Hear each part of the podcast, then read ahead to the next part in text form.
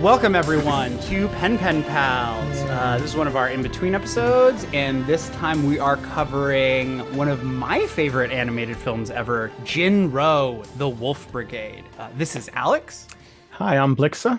And hey, it's Ben. And today we have two of my favorite guests returning and two people who are well versed in anime, both Katekyo Hitman and otherwise. Uh, please welcome Sin and Sophie. Hello. Hello. Yay. Uh, Sin, Sophie, you two are super busy. You've been doing Elden Ring stuff. Are you are, are you overwhelmed? How are you feeling about this season of stuff you're doing? I, I should apologize before I start that I sound so hoarse. Oh, Um, I know I can't do anything about it. I was gargling. It didn't do anything. well, you sound great to us. Um, Oh, thank and you. we're- we really appreciate you working through the uh, the stress and the torment. Sin, any anything on your radar? Are you are you exhausted from all your editing, or are you cruising right along? Uh, you know, what, what we're saying is that like our lives are currently so stressful that we're very happy to sit here and go into the wacky escapist fantasy of Jinro. yeah, As just a break from everything. Yeah, yes. Yeah. some dark, dark shit. So Sophie and I watched it together, but unfortunately, we have such a great time together. It was a lot of fun, so we had to watch it separately afterwards. Yeah, to, to have a proper miserable experience. Yeah. We actually watched a VHS of this. Beautiful. I have it here. Oh my gosh, that's so beautiful. Oh, it doesn't even have a label. Yeah, this this is my copy of Jinro that I recorded off the TV in probably like 2001, 2002, No way. and dubbed dubbed to DVD. Even though I have, I, I do have the proper DVD release. I thought we get we need the full experience. You are my hero. Uh, so let's talk a little bit about the history of this film. Okay. Uh, and our histories with this film. I first saw this, I think Ben and I both saw this at the same time. We went to Otakon Yeah. and they happened to have a 35 millimeter print and they had like one of their big auditorium showing it. And I remember like almost no one being in the theater. Uh, this film is directed by not Mamoru Oshii, but um, Mamoru Oshii did write it. And I know his name was huge already because of, um, gosh, what's the huge movie? Ghost in the Shell. Ghost in the Shell. Yes, Ghost in the Shell. Thank you. But maybe because his name wasn't like top billing director, like Mm. people just didn't know about it yet. Yeah, I guess that would have been like 2001. I mean, maybe it was just like already the the hype was over and it was more like a rescreening or something like that. Yeah. Well, the, the DVD I've got very like it, it- says sort of sneakily like from the director of Ghost in the Shell, and like yeah, technically he wrote it, but he didn't actually direct it. Yeah. Um, let's see. Oh, the director is Hiroyuki Okiura, Hmm. and he has worked with uh, Mamoru Oshii Yeah. a bunch. He was one of the lead animators on Ant Ghost in the Shell. Uh, he did uh, this cool film that I have not seen yet, but it looks wild called A Letter to Momo. Hmm. So a lot of talent and like Yeah. industry uh, uh, standard people went into the production of this, um, and like it shows. Yeah, he's a like he's a, a protege of Oshii's, and you can absolutely tell from watching it like this is a guy who studied under Oshi because it's Totally it's makes yeah sense. yeah The director, are they the one that did the sort of art house movie that's live action, black and white, very bizarre? Oh, the the the other ones that are in this alternate timeline universe. oh the, these Uh, ones the other Kerberos. Yes. Oh my gosh, you were the best guest. Um, I think Oshii directed those. Those he actually Oshii, has yeah. a surprising amount of uh, experience directing live action for being such an animation-heavy artist. But those two are, uh, or is it three total? there's there's t- well mm, two and we'll say two and a half Two and a half. for the Okay, purposes cool. of this. And- there's two, but then there's like a weird side one. Okay, so uh, there's Red Spectacle, right? Which is this like absurdist dreamscape of Yeah. one of these Kerberos soldiers coming back from exile and like the madness that happens after that. Well, yeah, the, the thing about the, the two um the two live action ones is they are set like The time, the exact years are a little hazy, but it's about 30 to Mhm. 40 years after Jinro. Oh wow. So you're not getting any continuation of characters or organizations. And the Mhm. only basically the only thing that's continuing is the protect gear. It's like pushing it forward a little. So Mhm. yeah, um th- these are these are the first I'm, I'm holding them up. These are the DVDs of the first two. They're both live action. And um in terms of the timeline, it's gone backwards. So Red Spectacles, which was the first, that's the final story. And it's like you said, it's like after the Kerberos unit is dissolved, one of them comes back to Japan, and it's like the thing about the live action ones is the actual amount of Kerberos action in them is very, very small. it's yeah, the, the Kerberos stuff is basically just bumpers at the start and end. It, it reminds me actually a lot of, of the future war stuff in the first Terminator, where you see sort of like you see this thing happening, but the actual movie is the stuff that's sort of on the periphery of that. So yeah. Red Spectacles is about a guy, he's one of the Kerberos unit returning to Japan. It's very, very heavily influenced by a French science fiction film called La Jetée. Um, to the point of just borrowing whole shots from it. Oh. Um, La Jetée is one of the sort of go-to like avant-garde um, sci-fi films.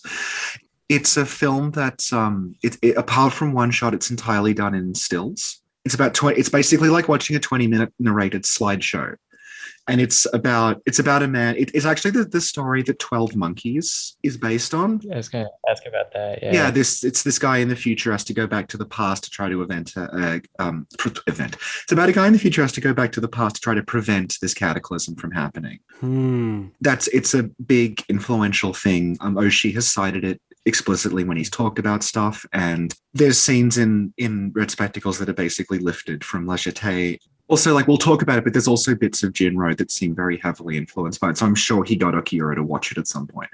Mhm. Um, then Stray Dog is actually a prequel to Red Spectacles, even though it came out later, and that that is the prequel to the guy coming back to Japan, and it's it's like. extremely chill apocalypse now would be a good way of describing it where it's like this Ooh. the Kerberos guy has gone rogue and he's hiding out in Taiwan Mhm. So it's just this very long travelogue of this guy trying to get him to come back. Um, sort of like just going into like Taiwan, but it's it's really just lots of very long lingering shots of a guy like riding by rice paddies. and um it's just this very, very nice sort of soothing guitar soundtrack, and then the Kerberos stuff kind of kicks in at the very end. And yeah, those are both set. I don't think they ever give exact dates, but the, the historical events leading up to them are all like 1980s and 1990s.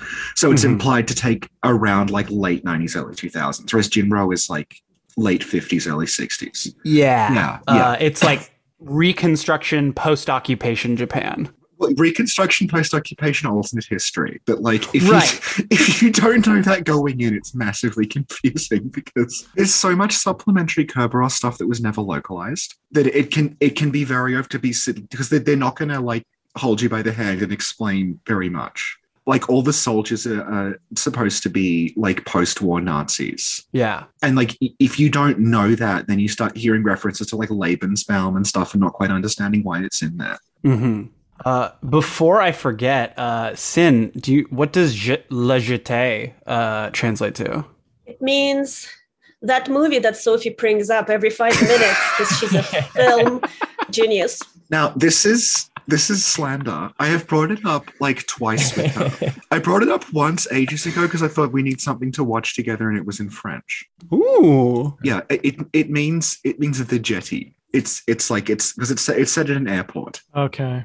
So it's it's set on like the the sort of the thing jutting out of the side of the airport where you watch the planes land. Oh, okay. I think there's a version of it that's like a Criterion copy that has this Hmm. other movie that's kind of like this documentary. I, I thought, it, Sans Soleil. yeah, I thought it was interesting. You're saying that the second one is then like this travel log because that's a, Yeah, yeah. like a travel log documentary. I don't know if Oshii ever mentioned Sans Soleil, but you can definitely, if you watch a lot of Oshii, you can see the influence of the like very long, sort of non-narrative montage sequences that he tends to put in things, Yeah. which is somewhere Mm. between that and somewhere between like, um, do we know Yasujiro Ozu here, or do we just do anime?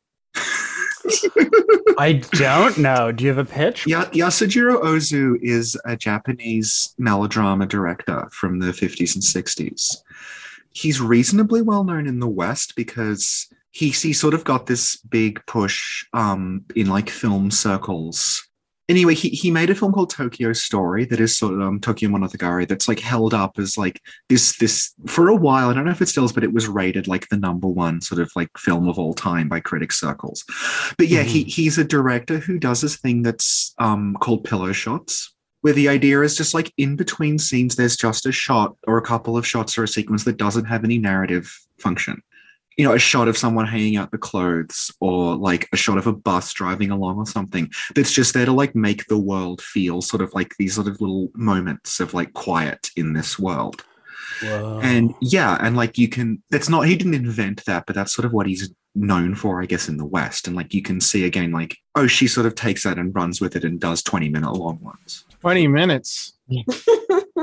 Slight exaggeration, but like if you think about like like in the Patlabor movies, like they'll just stop and like wander around a drain for five minutes and it doesn't have any like real yeah. oh, another Oshii thing, right? Yeah. Well, actually, well, th- this is how I know about um Kerberos because I got into it through being a fan of Oshii, who I got into through Patlabor. Because he, like you said, he has this extremely extensive filmography that's mostly not known in the West. Because he's because like Pat Patlabor and Ghost in the Shell both got localized here in the 90s. That's how I I didn't I didn't know who he was, but I watched them and liked them, and then realized later on it was the same guy. Mhm. Um, Angel's Egg also got kind of some promotion here, but not a great deal.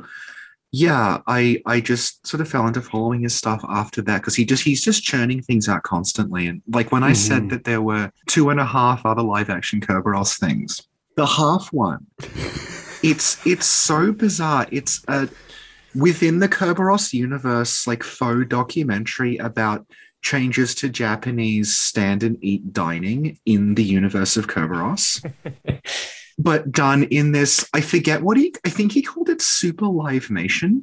This weird technique he came up with where he basically converted everyone he he filmed it all live and then converted everything into stills and like cut them out and stuff. It's so strange looking. Whoa. but he's always on the like just pushing these ideas that aren't necessarily like terribly expensive or complicated but he becomes obsessed with the aesthetic of like i don't know if, if you can find it. I have it. But it's like he did a series of Patlabor shorts that are cg but they're supposed to look like japanese paper theater. Hmm. Oh, wow. where all the characters are just they're all just cutouts on little sticks moving around but it's cg animated. Whoa. and that that I guess that's sort of like something that came up during Jinro is like Jinro was planned to be the third in the live action Kerberos thing. Oh. Yeah. Okay, good. I was wondering who, who knew this. no, you probably have the Um, most I information. didn't, I didn't. I didn't want to step on your toes. Um, Kerberos was planned to be the third one, and he was going to make it. He was ready to go, and then Ghost in the Shell happened, Mhm. and he had to work on Ghost in the Shell, so he didn't have time to work on Ker- or to work on Jinro. He part, he didn't direct. He wrote it, and he was very invested in it. That's why he wrote Mhm. it because he usually doesn't write his scripts. He has a collaborator called um, Kazunori Ito, Ito, who does most of it. He, he they work together, but um, he wrote Jinro's script himself because it was like his way of sort of controlling it Hmm. because he wasn't going to be able to direct it. And uh, I think that's why it's directed by Okiura because he's like a protege of his. He was like a safe pair of hands. And one of the things that came up during that is that Okiura hates using computers. Mhm. So, like at the time, Oshii was doing Ghost in the Shell, which has quite a lot of CG and quite a lot of digital in it. It's like a composite in a lot of the scenes. Okiura was refusing to do that. He wanted to hand draw everything. Mhm. And if it's kind of extraordinary when you watch it, how smooth a lot of it is. Like you would think that was particularly the shots where they're on the cable car and it's turning corners, you'd think that has to be CG, but that's all done by hand. I believe it because that was the era where people were like switching over to uh, CG. We got the experimentation Hmm. Yeah. Hmm. in FLCL, and um, Ghost in the Shell has some of the earliest like computer Yeah. digitally made um, shots. But yeah, like this movie in particular, it is one of the last things that I've seen where the hand animation just like pops so well. Mm. And, and then so then Jinro, it's based on or like this universe was originally a, a manga. It started off as a manga, yeah. It's it's a very like I said, there's so much Kerberos stuff that you just don't have access to in the West. There's so many manga and radio plays and stuff that you just don't get a chance to to access because it was never localized. But yeah, the the Kerberos thing is um it's based partially on Oshii's like childhood and teen years. Mhm. Um, because he grew up in the 60s. And he grew up in a very turbulent political time where Japan was struggling with the, the, occupation by the US. And there were a lot of riots, and they had a prime minister who was essentially like a fascist who was you know, like like just just putting things into law without um, asking anybody. There were a lot of protests against it, and there's this tension over like Japan is basically like a vassal state of the U.S. and them using it, like not letting them have any independence and pushing back against that, and like nationalists pushing back against that, and um, it, it essentially sort of all collapsed. There was a big left wing movement that sort of like it ended up not accomplishing a great mm-hmm. deal, and there was a sort of like sense of hopelessness and he was involved in that as a as a student and he talks about this if you read interviews with him where like he was very very politically active and then he sort of like everything fell apart and he became very disillusioned and um, Kerberos is like his response to that, where it's like an alternate history where World War II plays out slightly differently and Japan's occupied by Germany instead of the US. Mm-hmm. Um, so it's, it's occupied by mm-hmm. Nazis, and then it's about like that sort of carrying that through to like the events that he had to live through, but with a German occupation instead of a US occupation. And his his his stance is like, well, would things actually have been better if we were run by Nazis? I don't know. Is sort of the takeaway from from Kerberos. Mm-hmm. Uh, and the way I interpret it is like it's not as different as you would have thought. Mm, like yeah. because like we think that oh Americans beat the Nazis, but like people in positions of power in America weren't like super left wing or anything. No, no.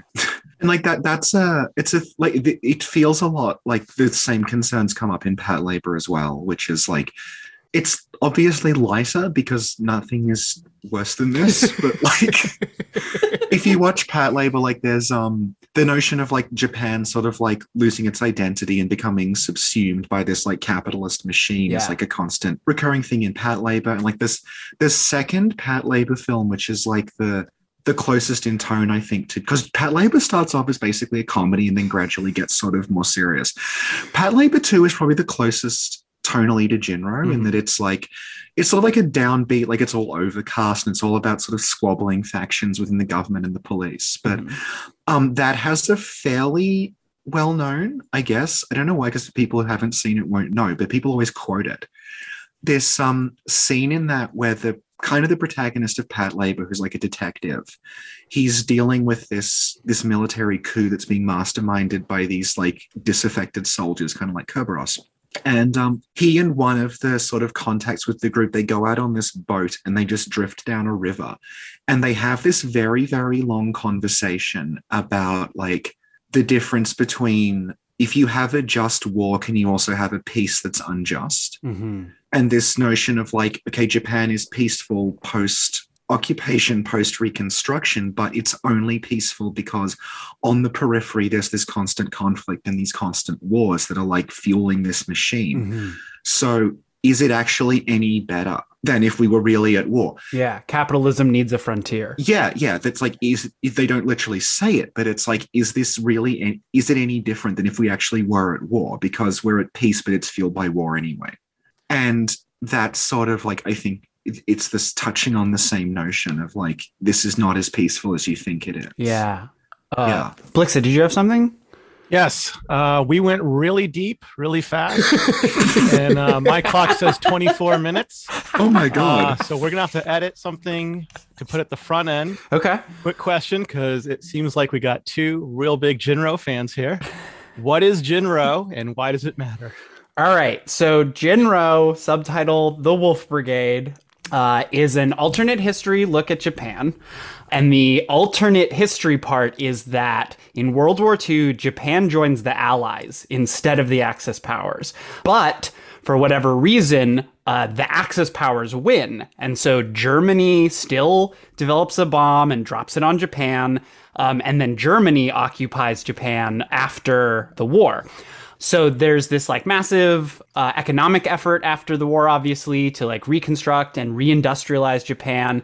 There's this massive like wealth accumulation because of all the capital, but then there's also uh, mass um, slumming and social unrest because you know not everyone it's not like a socialist uh, utopia like not everyone is benefiting from this economic activity so jinro itself takes place at the height of these um, popular protests, and Kerberos uh, is the name of a special paramilitary unit. They are part of the Capital Police. So, like, uh, the unrest is so bad that Japan uh, forms a new police structure called the Capital Police, and the Capital Police is uh, separated into two divisions. There's the public security sector, which is kind of like the face of it, and then there is uh, the special unit or Kerberos. And Kerberos, like, it's just guys in like tank plating with machine guns. Uh, what the the film follows one of these paramilitary officers and his struggle after an event in the sewers. Okay. So, question for Sophie. Hello. The new generation of like the anime community uh, does not think a lot of this film. Yeah. There's some complaints that, you know, maybe it's too slow. I noticed that on on uh, Rotten Tomatoes, it only has like a 50. What? So, Yeah. whoa, whoa, whoa, hold on. So, my question is why does this film matter? Why should the new generation of the anime community invest in this? Um, I think we'll we'll go into why during this because it's an extremely like the, the major complaint being that it's slow and it's very slow.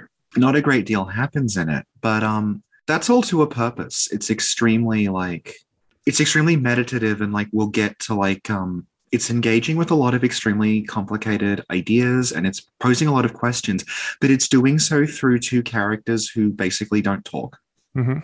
for a lot of it. Like the the protagonist, um, say, like he is. I've said this before, like talking about bad gruff soldier characters, where like people sort of they they won't they won't write them properly, and they'll just use the excuse that they're stoic. But like Fuse is someone who is genuinely written as someone who is stoic. Like he has a lot of internal conflict that he doesn't understand, but he he doesn't know how to express, doesn't know how to deal with it Mm-hmm. and it's about his grappling with that and it's about his grappling with like power structures and like sort of the ways in which people become radicalized into them the ways in which they justify them and that sort of wouldn't have worked if it were half as long basically. This was actually designed initially as a six i think four or six episode ova Oh, it's quite a bit jammed into it. Yeah for a i think it's a bit over 90 minutes long. Yeah, there was one episode that was entirely dedicated to trains going back and forth. i mean you're not far off you're not far off Yeah, it wasn't and yeah it's was um street streetcars, streetcars. yeah yeah and and something that like we talked about that i, I don't know because this will be edited if it'll be before or after this but like this is one of the last fully hand drawn things Mhm. like Mm. fully hand drawn movies like around the time digital was was becoming the norm and it's like there's nothing I think there's some digital post processing, but it's all hand drawn, Mhm. and the attention to detail is astonishingly good. Hmm. Yeah, the style itself, like, you know, a lot of anime has the big eye, small mouth style, but this is Mm. quite a bit more realistic. The faces Yeah. look almost not like, obviously not photorealistic. It's not like trying to trick you, but Mm. like people look like people and their facial expressions look Yeah, dead or they look like they don't look as expressive as a lot of other anime. it looks rotoscoped in a lot of ways. Yeah. So one more question, and then we can sort of get to it. Uh, Sin, if I understand right, like you had no prior history with this film. Well, I don't know because as I was watching it, I felt like I've seen it before. So it's possible I have seen it as a child on TV as a background thing at some point, or it's possible Sophie told me so much about it in the past when we met that I'm having like false memories of it. but at the very least, uh, no like attachment. Like Jinro wasn't really on your radar. Uh, can I ask you just what was your impression? Well, I personally love slow ass movies. So this was this was very good. But I can see how somebody who may be more into the Marvel style of action might be disappointed by it. And then Blixa, just so we don't gloss over it, um, what do you have any experience with this? Like me and Ben saw it when we were younger. Uh, is this your first time en- encountering it? I saw it in the theater when it first came out, uh, like an art house theater down in DC. I thought it was pretty cool. I guess I had a lot going on because like it didn't really stick with me. Mhm. Uh, but I will say for the audience out there that may not have seen this, I, I felt like this was really dark and heavy, and the politics seem pretty relevant. And I'm so glad we did this because now I've got four other people here that can maybe do some group therapy. Help you unpack this film. It- yeah, it's it's interesting. I mean, I wonder kind of how many animes before this. I mean, we talked about Ghost in the Shell, I guess like Akira, but kind of where this is in the history of stuff like that getting theatrical releases. I, I was looking up a little bit because this is um, Studio IG, and they uh, collaborated with Gainax to do the Evangelion movies. I was looking up the timeline for that, and so I guess like Evangelion and Ghost in the Shell were both released at the end of 1995, so kind of around the same time. And then I think the the next major thing that those two companies do are like a collaboration on the Evangelion movies in 1997, and then Jinro is 1999. So there's kind of Yeah. a lot of shared uh, history and and I Mm. think I don't know this movie did kind of remind me of Evangelion in the you know all of the scenes of people meeting in public places to have little conversations like kind of like backstabbing like uh Yeah. All those trains in the background. yeah Oshii actually made a movie called Avalon.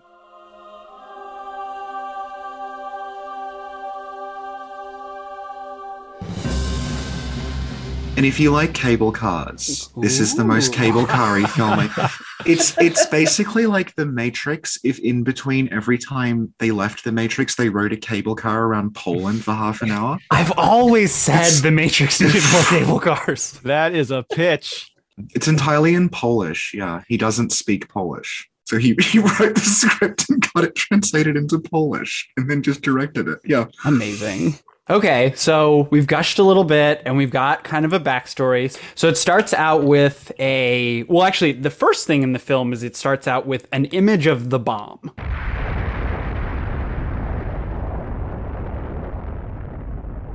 So right away it shows us like this is part of the DNA of this, like, uh, and then it shows us stills, and some of them are like animated stills where there's a few photographs in a row, but these really beautiful, almost sepia tone shots of a German soldier, people. Uh, in poverty after the war, and then it shows you two Kerberos officers in the protect gear, and one of them is like throwing a body to the street. Um, so it gives us this nice tone to start out with. And then we get a wonderful, something that Mamoru has done before. We get this helicopter shot that swoops in with this wonderful musical theme, which you'll actually hear like a bunch of times in the movie, but it has several distinct segments. And so when I first watched it, I thought they were totally different songs. you know we we talked about how this movie is slow and I guess I didn't feel like it was particularly slow but I do think you probably if you were making this movie now I don't think you would start it with this big exposition thing of like photographic stills like I can see Yeah. why someone watching that might I don't know just switch to Yeah. something Well, else. a, a, a lot of the Kerberos things do start with that. Like the um red spect hang on, red spectacles, this one. that actually starts with like an extract from a fake history book. Hmm. Like it, it lists the history of the Kerberos thing, then it cites it. It's just like a book that exists in this reality, but nowhere else. That's awesome. Did you say something, Sin? Oh, I was gonna say counterpoint to Ben. Elden Ring starts entirely with pictures of concept art. So That's true. That's true. We're we're currently both recovering from Elden Ring. I think that's why we're so tired and stressed. we had to become experts on this gigantic open world game in about a week. mostly Sophie. I give up after two hours. Yeah. I'm like, you got this, girl. Just you've just been watching your boyfriend do it. Yeah. I, I think like going back to the slowness, like I think one of the reasons this maybe doesn't hit with a lot of people is like it was marketed as like guy in cool armor shoots people. Mm. And that's really only the start and the end. And its start is it's also portrayed as like a horrible traumatic thing. And if you come going if you go in looking for that Hmm. you're going to start wondering why why am i watching this guy ride a tram? Like get get back in the thing. Oshii does this quite i know we can you didn't direct it he did write it. And it's like he does that a bit like Patlabor is like the mech is in it at the start and then the rest is people arguing about how mechs work Awesome. because he's this like he's this like really uh, like detail oriented like rivet counter guy who's obsessed with like military technology, sort of as an end in itself. The the guns, I think, in Jinro, like they're all like based on actual guns. If you would like hypothetically continue their development, he's just really, really obsessed with that stuff. Yeah. Uh, the iconic armament, main armament of the Kerberos officers is an MG 42, which is one of the most famous guns in all of, like, it was a, you know, it's a horrible thing that it exists, but the German scientists who came up with it, this, this gun fired like 900 rounds a minute, whereas, like, the Yeah. closest thing to that was like half that rate beforehand. Yeah. Yeah, that's funny that it that people think it's slow. I guess it is kind of slow, and you're right. Hmm. Like if you go into it thinking it's action packed, then you may think it's very slow. But every time I watch Yeah. it, I'm like, oh yeah, Yeah, now we're at yeah. this scene, now we're at this scene, now we're at this scene. yeah. And before I know it, we're at the action at the end. So there's this protest. There are tensions at the front line with the police, and everything reaches a critical point when a Red Riding Hood, a young girl uh, delivering supplies for this far left militant organization called the Sect, um, she delivers a bomb to the front row, and the bomb gets tossed into the middle of the police, right? uh, and that forces everyone to like scatter. And the we follow the Red Riding Hood into the sewer, uh, where she meets up with a bunch of other sect members. Uh, they split ways again, but she gets a bomb, uh, uh, another bomb before they split. Uh, now the other sect members get kind of cornered by uh, members or the like two or three squads of these heavily armed military officers essentially and i love the juxtaposition in this meeting because you know it's like two militant forces squaring off but if you actually look at what's happening it's like some people who are as heavily armed as they can be considering that they're technically civilians and then three times as many people who are in military grade like highest level of technology gear. Yeah, it's like someone with a Molotov cocktail versus the Brotherhood of Steel. Exactly. and so the tensions are very high. Everyone or all the people in the sect, they're all just terrified because they know what happens if they put their guns down, right?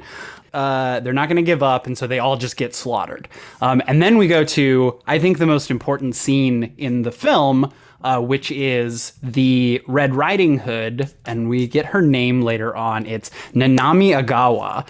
She gets cornered by one Kerberos officer, and this is our title character, or not our title character, but our main character, um, or at least our main male lead, uh, Fuse Kazuki Kazuki Fuse. Uh, he corners her against this wall. He has her dead to rights with his gun trained on her, and then she also knows what happens if she gets arrested. So she's not going to give up, and she pulls the pin on this bomb, and it's this like all the sound goes out of the film, like it's a silent moment. And Fuse, who through the entire film does not ask questions, he has two lines here. He says two words, and it's very important. He says, Don't, when she goes to pull it, and she hesitates for just a second. And then there are a bunch of other officers in the tunnel. And it's like, Nope. Even if one person could reason with her, now she's terrified. And then when she pulls the cord, he says, Why? And I think that's the only question he asks in the entire film. And I wondered, does anybody have an answer? Why does she pull that cord? Like I know she's scared, but I wonder if anyone else come up with anything. I just imagine if she's taken alive, uh, she'll be used against her own cause. Yeah, which is essentially what ends up happening. Really brilliant, Blixa. Thank you. Um, that actually kind of takes us neatly into the next thing. So Mhm. he actually, it's very quick, but he also uh, disobeys a direct order from a superior to fire. And before, right before the bomb goes off, that same superior, I assume, tackles him to the ground. And because of the protect gear and everything, he sustains minor injuries. Yeah. Uh, and they have that haunting shot of the rubble. And like, she's, the girl's just gone. Yeah. He sustains minor injuries, and they do one of my favorite things where they're like, he was right in front of the bomb. Shouldn't he be more hurt than that? Oh, well, he was wearing the armor and he, he just got by Yeah. just a few bruises. Uh, I mean, they they love the protect gear. Yeah. they true treat it a bit like magic, especially in the end scene. Well, yeah, particularly like given that the other like Kerberos things are set much later than this, they never update the design. Mm. It's just, it's just, it's so cool. We're never going to change it. Yeah, it's iconic. I feel like Yeah. some of the design is a nod to uh, Guts from Berserk because it has the one shoulder with uh, rivets Right, on yeah. it, and the other one is Yeah. smooth. And we find that in like a lot of Guts clones, like Cloud Strife and Yeah, stuff. yeah. Uh, so there's fallout from this uh, incident, and Fuse is going to be punished for this. He's the scapegoat, right? He's the one who is in front of her. He's the one who failed to fire. And so there is this. God, I just love every fucking scene. So there's these high-ranking police uh, officers, you know, like commanders and stuff. Hold on one second. I don't know what that is. Okay, thank goodness. That's a phone. Okay. okay. Please. So I, I have an unpopular opinion. What I saw online was that um, Fuse hesitating was the inciting incident, but I feel like uh, these political leaders in their smoking room meeting right afterward is the inciting incident. Yeah. Fuse hesitates. Uh, it's an embarrassment for his unit or the agency or whatever, and that's what's exploited. That conversation Yeah. is what uh, that gets our story in motion. I, I think that that gets at like why a lot of why a lot of the negative criticism I saw was like Fuse is boring. Is that like he's a character who like within the narrative doesn't have a great deal of agency. He doesn't like like you said like he doesn't really ask questions. He doesn't really answer questions. He does what he's told. Mhm. But that's like that's the point of the character is like he's just doing what he's told because he can't cope otherwise. Yeah, he's not some fantasy action hero. Like Yeah, yeah. this is the kind of person who does these kinds of things. Yeah, yeah.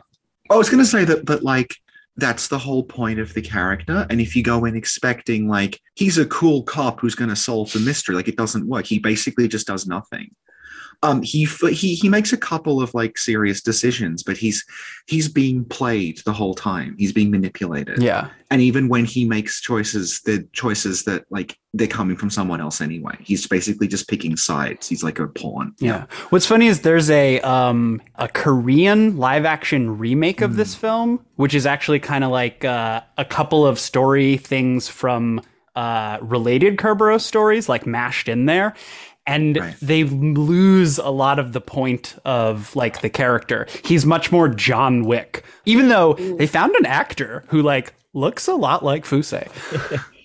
So, so something that I think is kind of interesting that I think supports the idea that like that's who that character is supposed to be is the kanji for Fuse, so the like Chinese character in Japanese, it literally means like to be prostate or to kind of like be subservient To bow down. Yeah. and, and it's so it's interesting. So so Jinro is literally like person wolf, or like can be like translated as like werewolf. Mhm. So his name is it's just one character, but if you split up the character, it's like the symbol for person and the symbol for dog. I think Oh. there's Hmm. some kind of cool stuff going on there. And I, I think there's a lot of stuff that's kind of like, you know, being a person versus a beast, like Hmm. who's the little red riding hood in the story, who's the wolf. But then there's also this thing of like kind of like, are you a dog? Like, are you like this subservient animal to the system or people or whatever? Or are you a beast and you're just Hmm. like a wolf among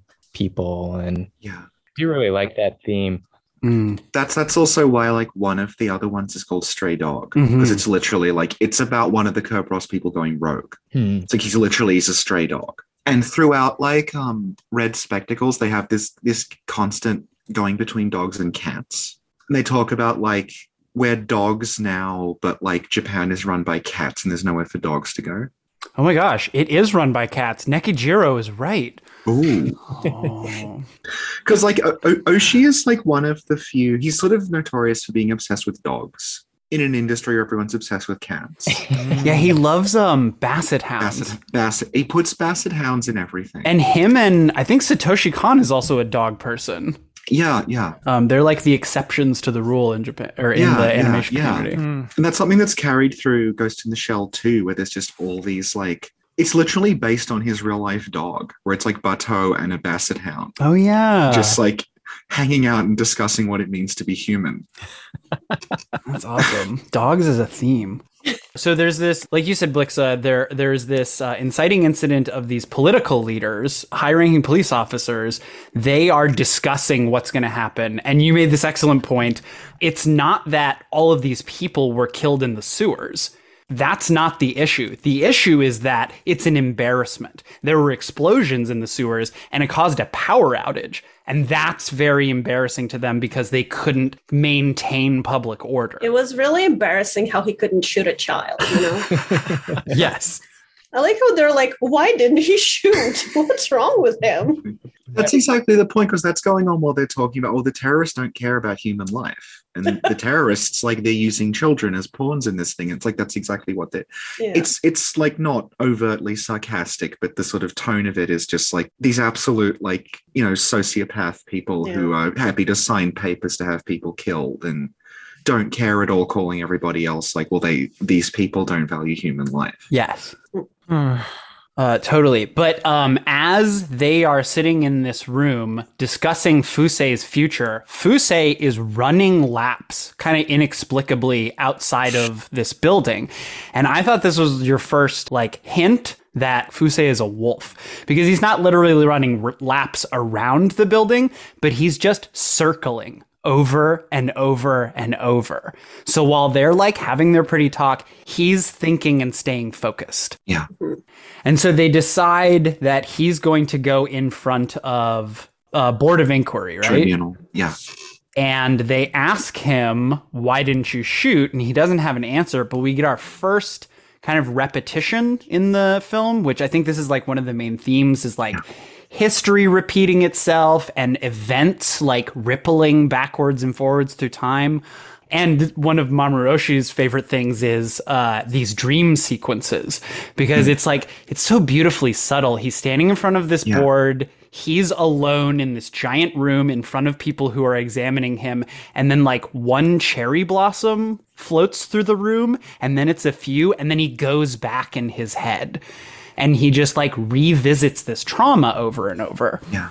uh, his punishment is that he's going back to basic training and he's going to go because this is not a happy thing to happen. Like it's very rigorous training. It's very painful. And so that's punishment for him. But like, he doesn't fucking care.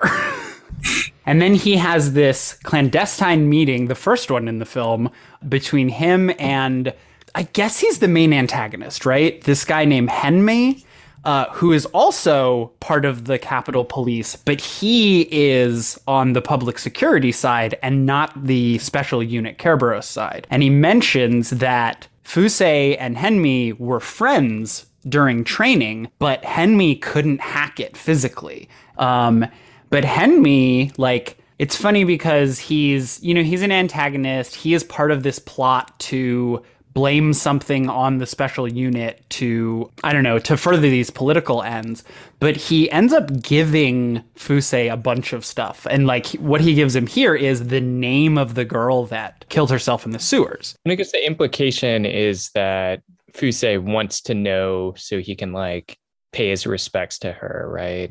And I, I kind of interpreted the the flashback in the tribunal as like he's having like PTSD flashbacks Mhm. about this, right? Like he's he's kind of disturbed and and we we get this characterization of him as a guy who, unlike Henmi, you know, he's like the ultimate physical specimen, great at all of the skills, but like, you know, he's at least extremely emotionally closed off and like Mm. sort of get the impression maybe like a little bit like kind of like dim-witted or something. Like he talks in these very short sentences and you know, a lot of people kind of refer to him as like a beast. Okay. We are getting into the stuff uh, of why this story is like painful for me. okay Yeah. Fuse hesitates because he has compassion. Hmm. And the smoky room where the officers are talking, you know, it leads to this moment where like Henmi passes on like the name, like the information to Fuse Mhm. because they know that he's got compassion.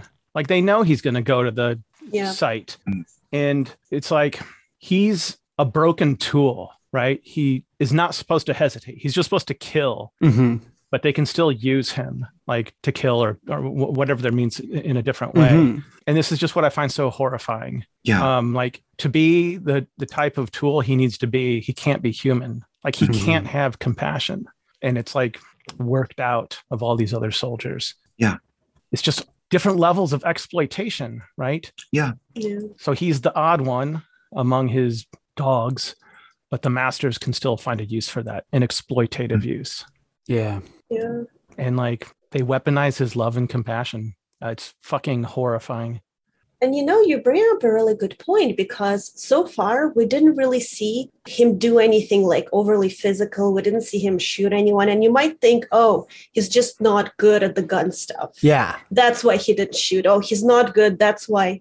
But that's the opposite. The reason he didn't do it is like you say, because he has compassion, he hesitates because he's, you know, deep down inside, he's a good human, but Mhm. he's Yeah. being used to do something that may not be, you know, intrinsically him. Mhm. So, so here's a question, Alex. Since you've watched it multiple times recently, so what what does he actually know at this point? Because like at the end, we find out, oh, he's part of this kind of like secret wolf brigade, and like you know he was in on some of this stuff. So, so like at this point, is this still kind of like him just being a person, or is he? I think that when he goes to her grave, and like, I don't know what this is culturally, it looks like a bunch of lockers. So, like, I didn't know if that was a common thing. Like, maybe that's cremation lockers where her ashes would be stored normally. I think it's that because they um later on like the the other um the other Red Riding Hood Mm-hmm. she talks about like I I brought this to leave with her ashes. Mhm. So I think it's that. Yeah. Yeah, I think in the US it would be a mausoleum A mausoleum. Okay. as opposed to a graveyard. Yeah. So he he goes to pay his respects. I think he is acting on his own accord, his own, you know, because I never thought about that. That Henmi is already manipulating him at the beginning there in their first meeting scene. Like, mm-hmm. because why does Henmi give him the thing? Is it because they were friends in the academy, or is it because Henmi and his superiors have already come up with this plot? So I think he goes there of his own accord, and then it it pretty quickly after that turns because we meet our second Red Riding Hood, ostensibly the older sister of this girl who died in the uh, what do you call it the sewers but we learn that that's not true either she's just another person and she is the result of a red riding hood who does not pull the pin and kill herself right um, she becomes embroiled in this police struggle where like she does not live her own life anymore. She has no agency. Um, and in that way, the two of them meeting, there is this almost instant recognition of something in each other, which like plays out through the film. They they act as a mirror for one another. That like they are both caught in this cycle. They have no agency. They're both tools of superior officers or whatever. Yeah, it's like Deckard and Rachel meet. Yeah, exactly. So I think it tra- or I think the plot um, changes very quickly, or his relationship with uh, what he's doing with Kei and stuff changes very quickly because Kei gives him a copy of Little Red Riding Hood, the original German version, right? And the very next scene is a narration of the opening lines of Little Red Riding Hood, which is a little different than most people know the story. Like Yeah, this story has the old Brothers Grimm one. Yeah, so it has this like Yeah. precursor where the girl, the little Red Riding Hood, she's like locked in a tower for years. And it's this very Dark Souls, grim dark, like, how do we start this story? But in this uh, narration of the story is overlaid over the training exercise. And Fuse, he leads this team of recruits into this training exercise. They breach a building, they go, they get into this room, and the training instructor, I have his name, hold on. It's, he's going to be important later. Uh, Hachiro Tobe. He's the instructor, but he's also their like um, uh, opponent in this uh, uh, training exercise. So they have to breach this room. He lights them up, takes two of them out immediately, and then Fuse very cleverly smashes through a wall because they're like these, you know, it's like particle board, and has his instructor dead to rights again. And then for the second time in the film, he doesn't fire.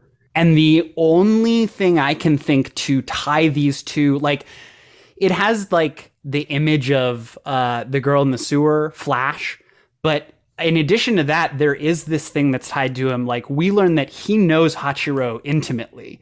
Hachiro is the one who trained him. He's a commanding officer in the Wolf Brigade. So twice now, Fuse has recognized something in someone else's face. I would say like he recognizes a wolf and he doesn't fire. And he does the same thing in the sewer. He recognizes this girl and she's not a dog. She's not a person either. She's a wolf, um, willing to kill people and do whatever in order to get to her ends, right? Mhm. Uh, uh, he fails to fire again. The training exercise is a bust. Uh, and then we get this telling scene, which seems like nothing the first time you watch it, of Henmi talking to uh, Hachiro. And it seems like they're talking about nothing. They're just talking about Fuse. But Hachiro is sizing Henmi up. He's trying to figure out who is coming after them because he knows that this blame being put on Fuse is not just like a coincidence. This is a plot. And Henmi is just trying to get more information about like, how's Fuse doing? Is he unstable? Do you think he'll make it through? And I think that's the moment when it would have like shifted because Hachiro gets this idea that Henmi is part of the plot, and then he probably immediately goes and talks to Fuse. I was gonna say, I think Henmi there, one of them, I think it's Henmi, like asked, like, "Oh, is do you know is he seeing a girl? Has he like said something about that?" And so that you know that might be the thing that tips off the plot. But if Fuse is smart, the second he meets the sister and she goes, you know what? I don't blame you for killing my sister. It's just part of your job. Like I knew he was being played. He should have guessed Yeah. he was being played, you know? Yeah, that was weird. It's like, oh, I found a perfect waifu. Excellent. Yeah, so the the intrigue has started. Uh, we know some players now, and uh, I do, you know, I'll probably say this several times, but like I do recommend people watch this film more than once because it's one of those where you look back and you're like, oh, that's happening. Oh my gosh, even like uh, when he first meets Kei in the at the grave locker there's someone who walks by helping out an old lady in the background and it's one of the wolf brigade Yeah. like it's someone who has eyes on him and several places in in several scenes there's someone who walks by in the background and it's someone that Fuse knows intimately but he like doesn't pay them any mind because that would give away the plot right so the stage is set. There is this budding romance. Like Fuse and Kei, they recognize something in each other. There's some sort of human attraction there, and they decide to start spending time together. Uh, and the first thing they do is they go to this playground, which is just haunting to me because it's this like little, it's this little cute uh, playground that I'm sure generations of kids have played on. And then it does like some panning shots, and you see rubble, like whole buildings gone. Which, like, who knows if that's you know a wound that's still in the city from a wa- from the war, or if that's like just reconstruction efforts, like Yeah. clearing away the old skin so that we can have some new growth. Yeah. The first Patlabor movie is like that for 90 minutes. Mm. It's all about this economic growth, just like removing all of the history from this place and replacing it. There's all these Mm.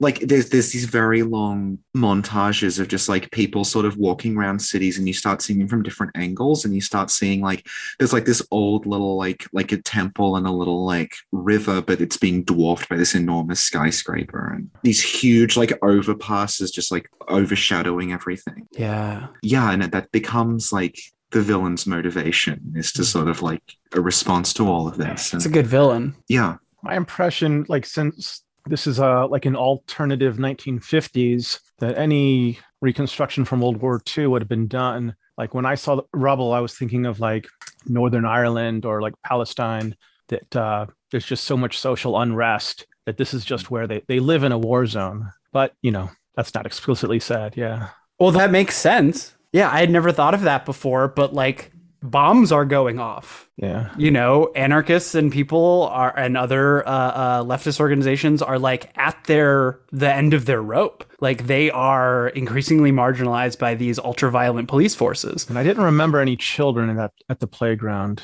No. Oh no. You do see you see quite a few children later on, but they're they're just going about their lives. Like they're playing on like they're just playing on like fences and things. You don't actually see them at the playground. Yeah. Yeah, I, I was just going to say, I think one of the things that this movie does really well, you know, it's a lot of conversations, but they pick these kind of interesting like scenes to have them. So we have, and and we come back to these same locations multiple times. So we have kind of a couple pivotal scenes on the roof of this playground.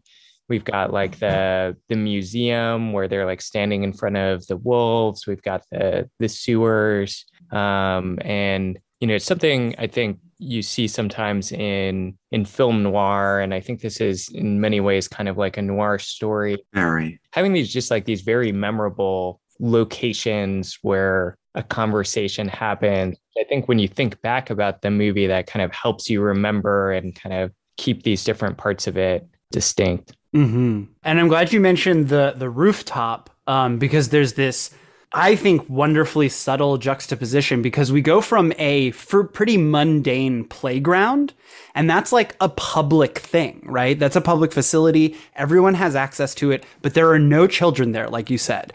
And then the next place they go to is a rooftop ultra modern for the time amusement park. It has an arcade, it has space rocket ride, it like there and that is very populated. So we show subtly like we're going from this communal uh, space idea to this privatized Yeah. money based thing.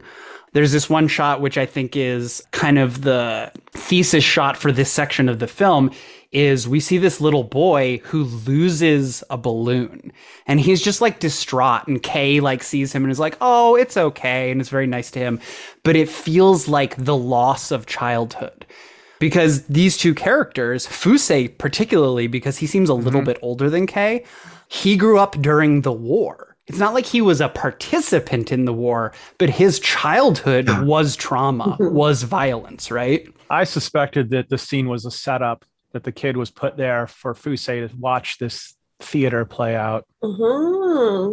You think the kid is a plant? Yeah. Oh. I think this is all playing on Fuse's compassion. Yeah. That would make sense because he was uh, looking at her like uh, take care of the kid, and he even Mm. had like a flashback to what happened in the sewers, but she was the victim, so it really messed with him. The other thing though about that scene is like Fuse sees the kid fall and like drop the balloon and he doesn't do anything.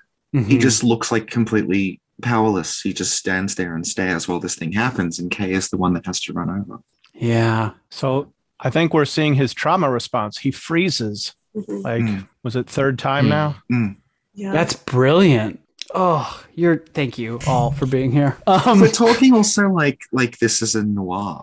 There, there seem to be a lot of callbacks to the Third Man in this. I don't know if people have seen that. I don't know it. It's it's an Orson Welles noir set in uh, post-war Vienna, and it's Hmm. all about people going back and forth through the sewer system to sort of because the, the city was divided. Oh. It's divided politically. It's like Berlin or something, where, and then the only way you can get around is through the sewers. All these scenes in sewers, and also like um, balloons are an important part of the Third Man as well. And I think it's probably calling back like that may have been Hmm. it may be like a, an influence there. Yeah.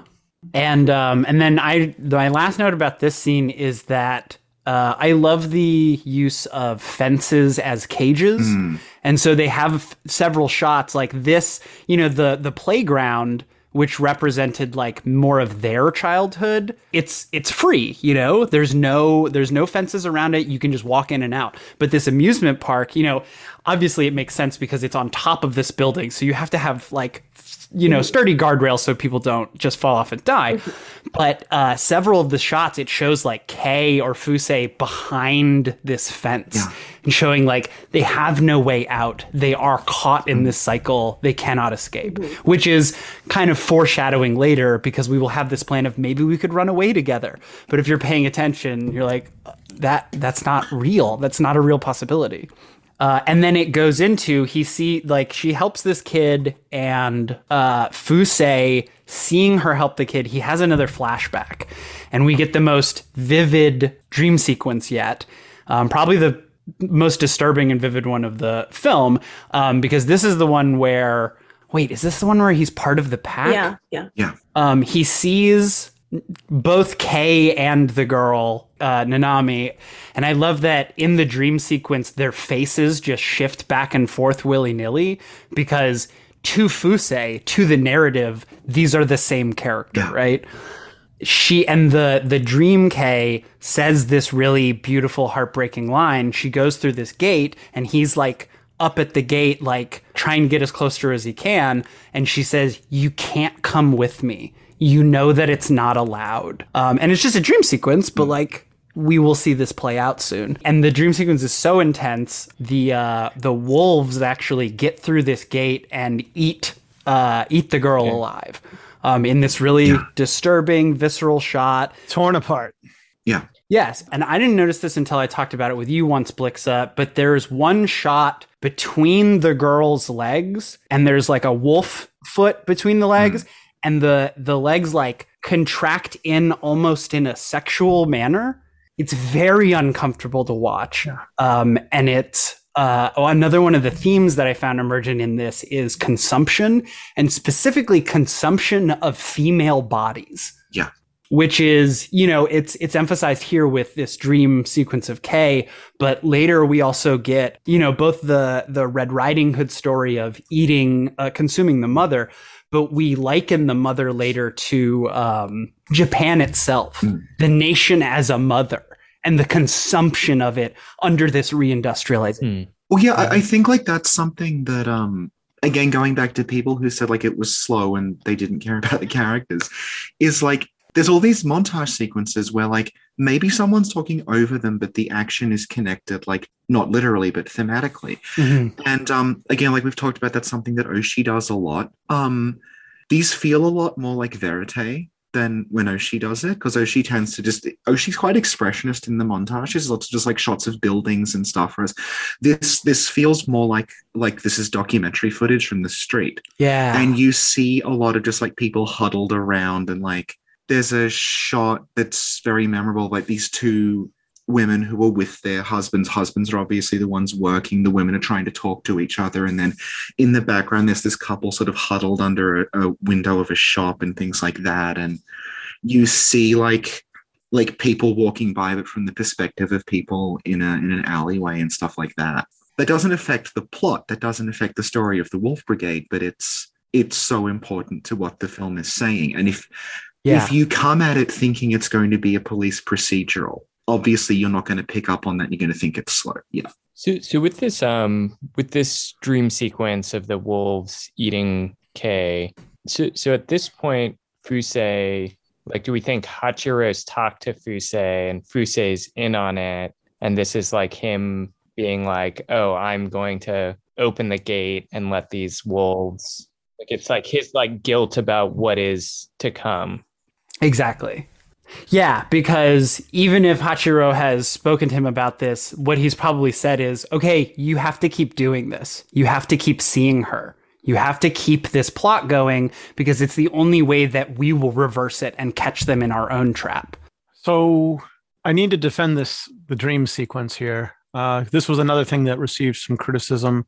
I guess it was on the uh, Anime's News Network forums. The criticism was like, okay, this didn't need to be sexualized. Like we didn't need to see as much skin. It needed didn't need to be as provocative.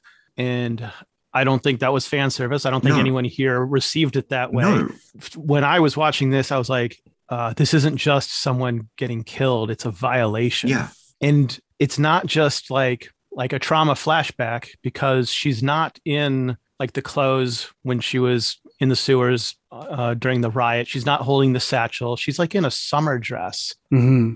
it's like innocence and like the destruction of it like the irreverence and i had to wonder who was the girl really like it looks like Kei or an amalgam Mm-hmm. but um what's the innocence that's being disregarded and consumed and torn apart yeah. you know, it's so evocative. Like, I, it makes me wonder if somewhere in Fusei's past, there's no answer to this unless Mamoru Oshii wrote something else with this in there. But in Fusei's past, like, was there a girl? Like, did he see someone uh, get shot? Because we we also see cut back and forth between this consumption of uh, the girl's body. We also see a Kerberos officer, presumably Fusei, firing. Like she's up against the wall, and it's the most disturbing use of violence that I think in the film because like just real quick, I love the use of violence in this film because it's exceptionally animated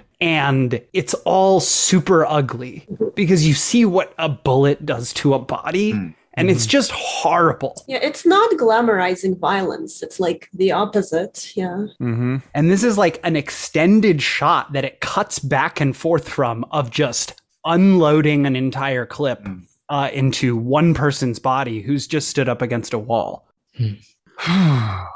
Sorry, this is a lot. That's why I had a hard time with this movie. Yeah. yeah, a lot of it's hard to watch. It's, it's significantly more violent than the live action ones, which is interesting. Like it feels more real. I don't know if these either of you seen the live action ones. The live action ones a bit like they they play out kind of like Lupin the Third. Like they're very very heightened, and like something that's not um that's not like in this is that the um what are they called? The the one that's opposed to Kerberos again like the public? The public security or? Public security. Public security have their own like military unit and they're mimes. They're guys in white face makeup.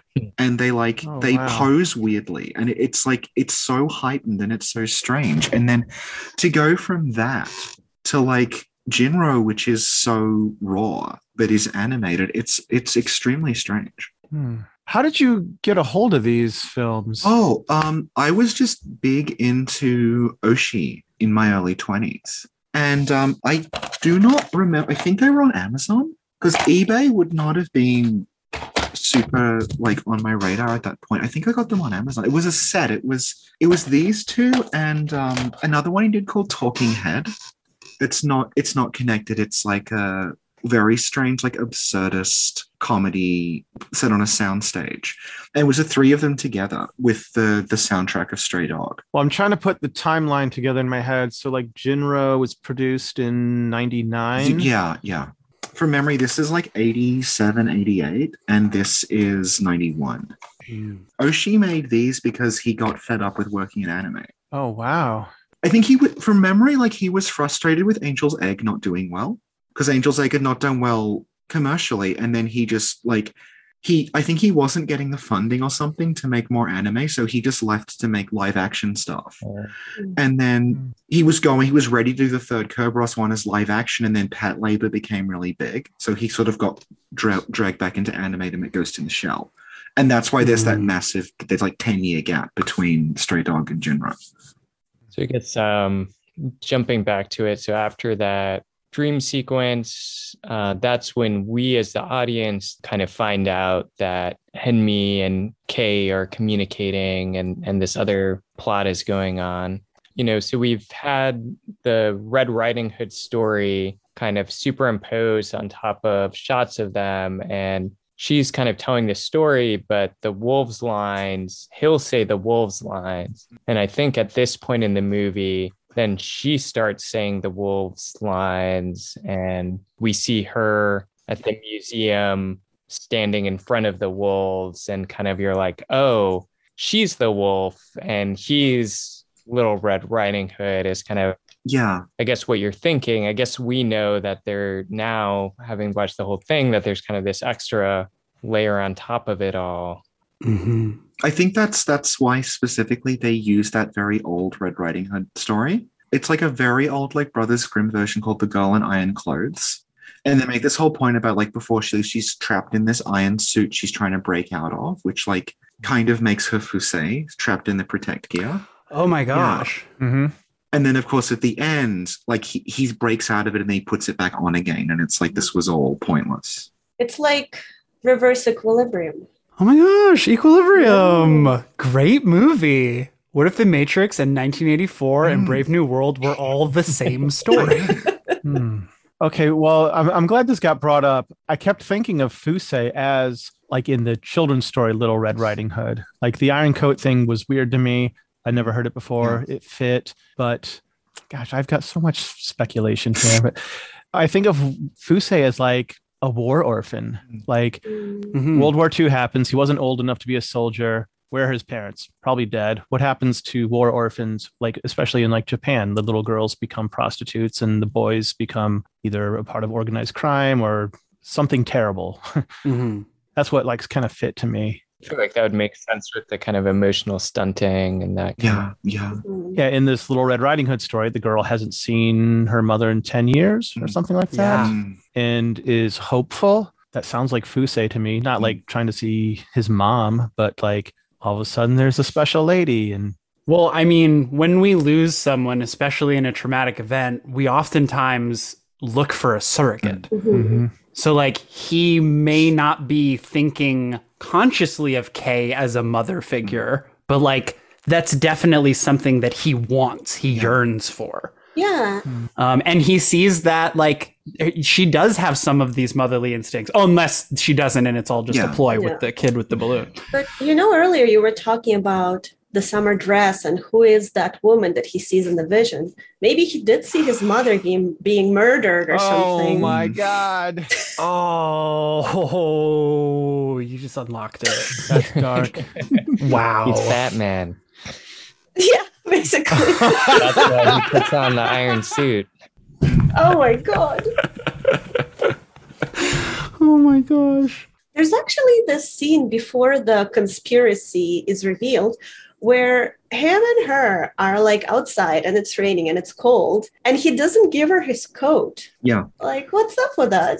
Right, like he's missing some sort of an empathetic response. Well, he, he does later on. Yeah, that's the thing. Yeah, but yeah. here he, it's clearly like there's like fumes or whatever, you know, the cold thing coming out of her mouth. So Mhm, she's cold and she's like playing it up. And he's like, Yeah. no.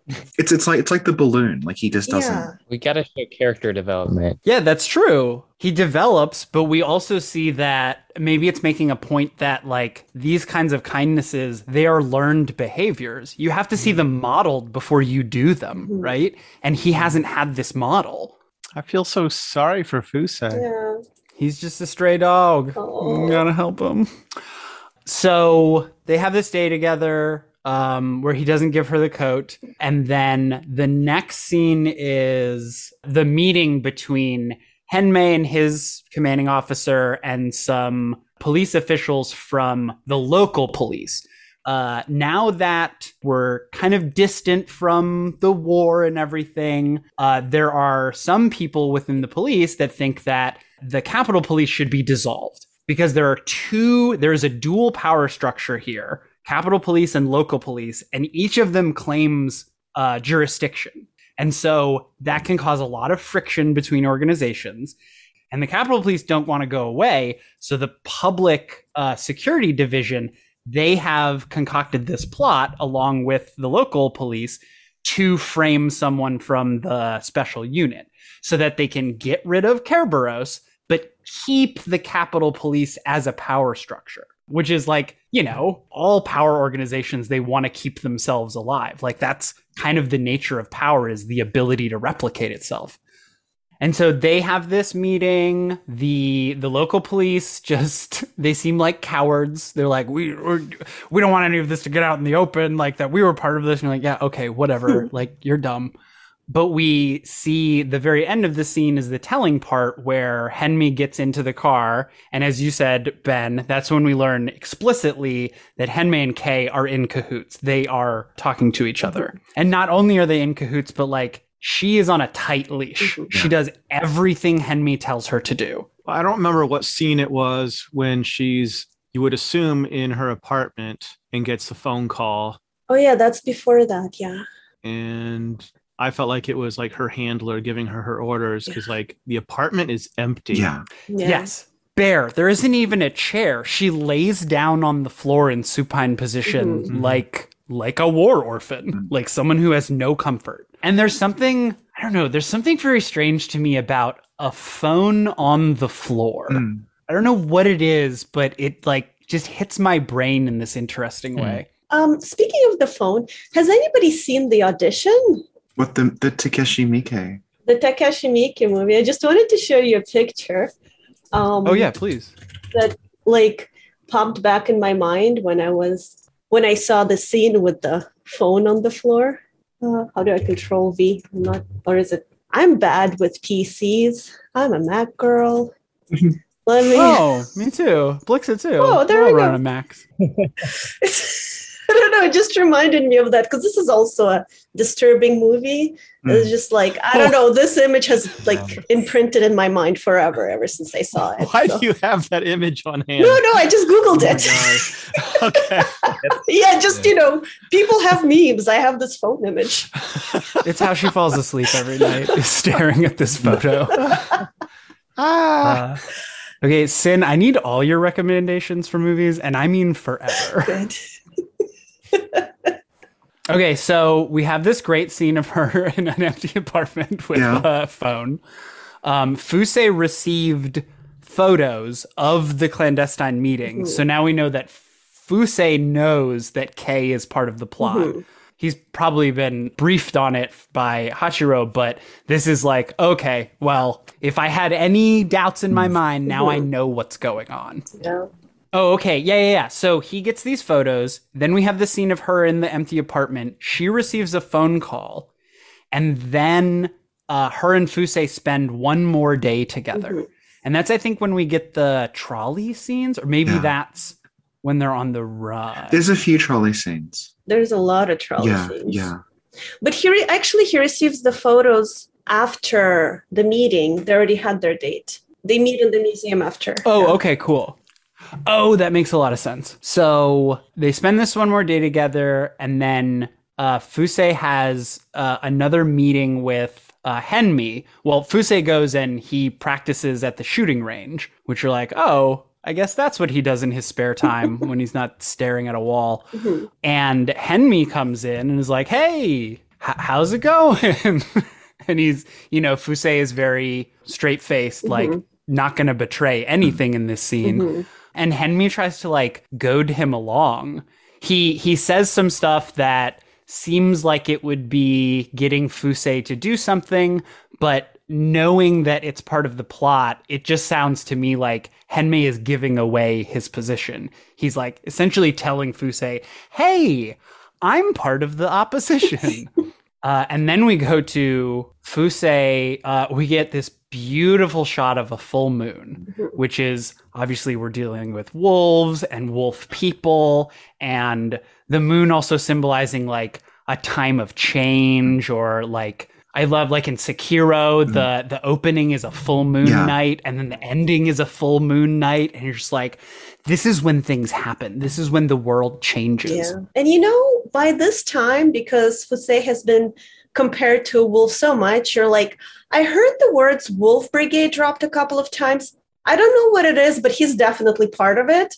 So people better not mess with him because something's going down. Yeah, and we you're absolutely right because we then get uh we've been waiting to see kind of what Fusei can do this whole time Mhm. and now we get our answer. So he's performing gun maintenance, he gets a call and Kei is like should be frantic, should be like, "Oh my god, this is happening. You have to come help me." But instead she calmly delivers these lines. She's like, uh, you have to come get me. I am here. Like, I'm going to be surrounded by people. Please, Fusei. And Mhm. he doesn't need to hear anything else. He goes to his room. He takes a gun out of a secret book, Yeah. which, you know, that's like shorthand for spy or something. But he very specifically takes the gun out, puts it back, and decides not to take a firearm with him, which, like, I guess that's just supposed to be like, hey, check out what a badass this guy is.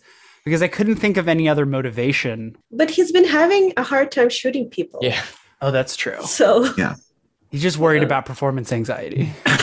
What if he just knows this is all theater? Hmm. Like she's doing her part of this thing and he's expected to do his part and he doesn't really need to take those kind of precautions because this is what has been decided is going to happen.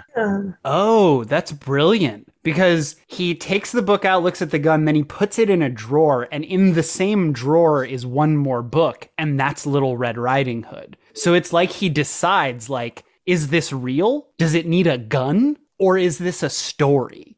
And he he makes that Mhm. decision. He's like, no, this is I'm part of this story. This is just another repetition of the cycle. I will not need this gun. Interestingly enough, though, he still could have chosen to bring the gun if he's Sure. like, "Hey, I'm gonna, you know, nobody's gonna blame me for anything because the the Wolf Brigade has my back."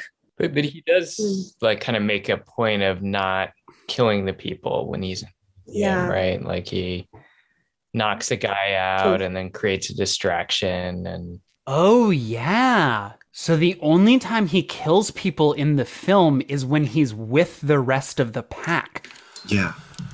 Oh my gosh. Yep, there it is. So he jumps out the window and slides down a gutter like it's nothing. He climbs up a chain link fence and which I love that it's like the same style fence as the one at the um, amusement park. And so we see like, you know, that looks like it's really caging him in, but when he's actually working, when he's doing his thing, he just fucking like he does this weird like twist in the air thing, which I wonder if it's humanly possible, but uh, it looks really stellar. Mhm. And the place that the the framing, the the caught him in the act is supposed to happen is this museum. We've been to this museum before, Mhm. and the part of it that we're going to spend time in is a exhibit of it looks like predators.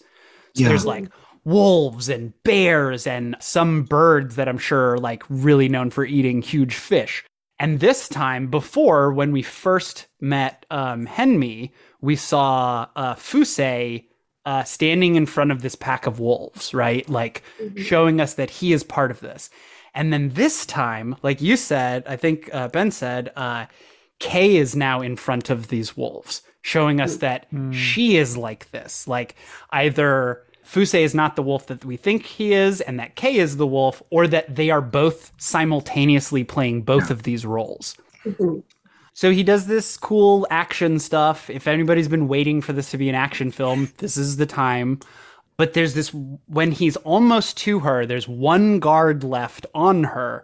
We get this wonderful juxtaposition of this big guy, this like physically imposing guy with a gun, and he is scared out of his mind, sweating bullets. But Kei is standing perfectly still, perfectly calm in front of this wolf case. Mhm. So Fusei gets Kei, they make their escape, and then they spend like it seems like some borrowed time, especially the first time you're watching through the film. You're like, oh, like everything is bad, but this is actually kind of sweet because mhm. they avoid a bunch of like police blockades and they make their way through side roads and stuff. And they just, even though it's mostly silent, they just spend time with mm-hmm. each other again, right? And the mm-hmm. climax, the emotional climax of the scene at least, is when they make their way up to uh, the amusement park that they spent time in before. And now it's at night and everything is dark and it's a whole different feeling to the place.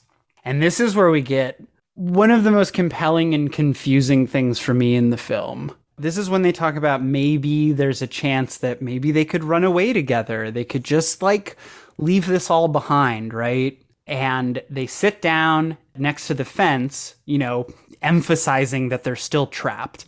And uh, Fusei this time gives Kei his jacket because she's cold. It's at night again, and they ha- they share their one kiss for the film Yeah. Mhm. and it's this slow quiet moment in this you know maelstrom of violence and like plotting and i just wonder i wonder how real the kiss is for each of them like i want to think as a movie watcher i want to be like that's it. That's real. That's love. But like is it? You know both of them are brought to this point not by their own agency because they're pawns from someone else's game. So like how real is even this kiss? Uh, Well, they they talk about it like in that scene where she's talking like why she's doing it, and she Mhm. basically just says it was easier.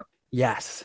And this mirrors him right Yeah, yeah. That like basically she's someone who like would have she could have killed herself or she could have faced the consequences of what she did but she chose to be she chose to work with the police instead hmm yeah and it's this sense of like we're just going along this path because it's it's for us it's the path of least resistance even though we know it's wrong Yeah. Yeah. And they're very similar in that way where they're both Mm. following orders, they're both playing their role and their part.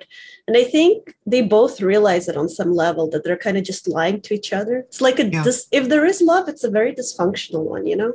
Yeah, I, it's interesting. So the thing about running away, I mean, she talks about it in this scene, but she mentioned it in the earlier scene too, and or, or you know, she talks about yeah, like kind of you can see so far into the distance. I just like dream of like going to this place where I don't know anyone, and I sort of feel like that is a a genuine thing. I mean, she does feel trapped in this situation. I think the same way he feels trapped in this situation, and you know, I wonder if those things I think the things that we've mentioned already are true, but I feel like you could also just be like attracted to someone in that situation and like dream of being in a different life where you could actually just, you know, like have this relationship, but then there's like the reality of the situation where that's not a real option. They can't Hmm. actually escape and and kind of just like live anonymously or whatever. I, I guess what does he say? He says, "I still have some things I need to do." what does that mean? Yeah, I, I'm. I really like the way you put that. It's almost like they, or it is that it's not real, like this relationship that they have. But that doesn't mean that they don't wish it was real. And and this this kiss, this quiet moment, is the manifestation of that desire. Mhm. Ugh. Okay, you're all so fucking cool. Um. Yeah, so maybe it's not love, but like intimacy, even if it's not love, is Mhm. something. Connecting, even to Yeah. some degree, is something. Like they gotta have miserable, lonely lives. Uh, and they're always being watched. Like Hmm. we have all those scenes where there's one of the Wolf Brigade in the background watching them, or you know, probably one of Henmi's people watching them from the side. And this is maybe the only scene where it's at night, they broke into a building, there's no one around, we're sure that they're alone. And this is what happens. Okay, we have our little beautiful moment. We get our respite from the horror of living. Everything has to come back, though. We have to come back to where we started. And like most of my favorite films, this this movie ends where it begins. In a trolley car. Yeah. Yeah, but, but we do get this great scene where there's like the roadblocks, and then you see the trolley car, Yeah. and you're like, they're in the trolley car, and then cuts to them in the trolley trolley car. And I don't know, made all those earlier trolley cars worth it. oh, that's true. Yeah. They were like, hey, if you were paying attention. Yeah, so they get past blockades, uh, they take this trolley, and they come to a sewer entrance, but this time it's like a gate that they pass through. And one, like, you know, they're passing through this gate. Symbolically, they're like, this is a point of no return, and this is like where a climax will happen. But also, it's either the same gate or so visually similar that I can't tell them apart. It's the one from his dream. Yeah. And instead hmm. of the wolf kind of like peeking its nose in this time, this time it's Fusei that opens the door. And like the whole wolf pack is there, like his friends. Yeah. And they get into the sewer, and Kei's like, What are we doing here? And then people just show up from every direction in the sewer. Mhm. She's like, What's going on? And Fusei has no words for her anymore. He is in kill mode. So he uh, Yeah. he just like quietly starts readying himself and putting on the one uh, outfit of protect gear that his comrades just brought to him. And so Fusei won't talk, but instead we get Hachiro sits down with Kei and kind of explains the whole thing to her. And he's like, you know, you may have thought that there was like you were part of this plot, but you're actually in the trap. Mhm. Oh, and he takes uh she has a satchel which is supposed to be like one of the bombs, right? And he roots around in one of the pockets and he finds a little tracker. And she's like, "Well, yeah, I like she ostensibly knew that was there, Mhm. but he knew it was there. They counted on it being there." Which is like a great counterintelligence reveal because it explains things to you, but not in like a ham fisted way. It like shows you the pieces and then it lets your brain put them together. And what I find interesting here is that she knew the tracker was there. So even though she has feelings for him, she still led her people to him to perhaps get him killed. So it's like, oh. Yeah, like that's a perfect point. Like, even though these feelings may be real, they are still trapped. They cannot save each other. No. Uh, Hachiro explains that Fusei is part of uh, the Wolf Brigade, a secret organization that has been part of the special unit who knows how long.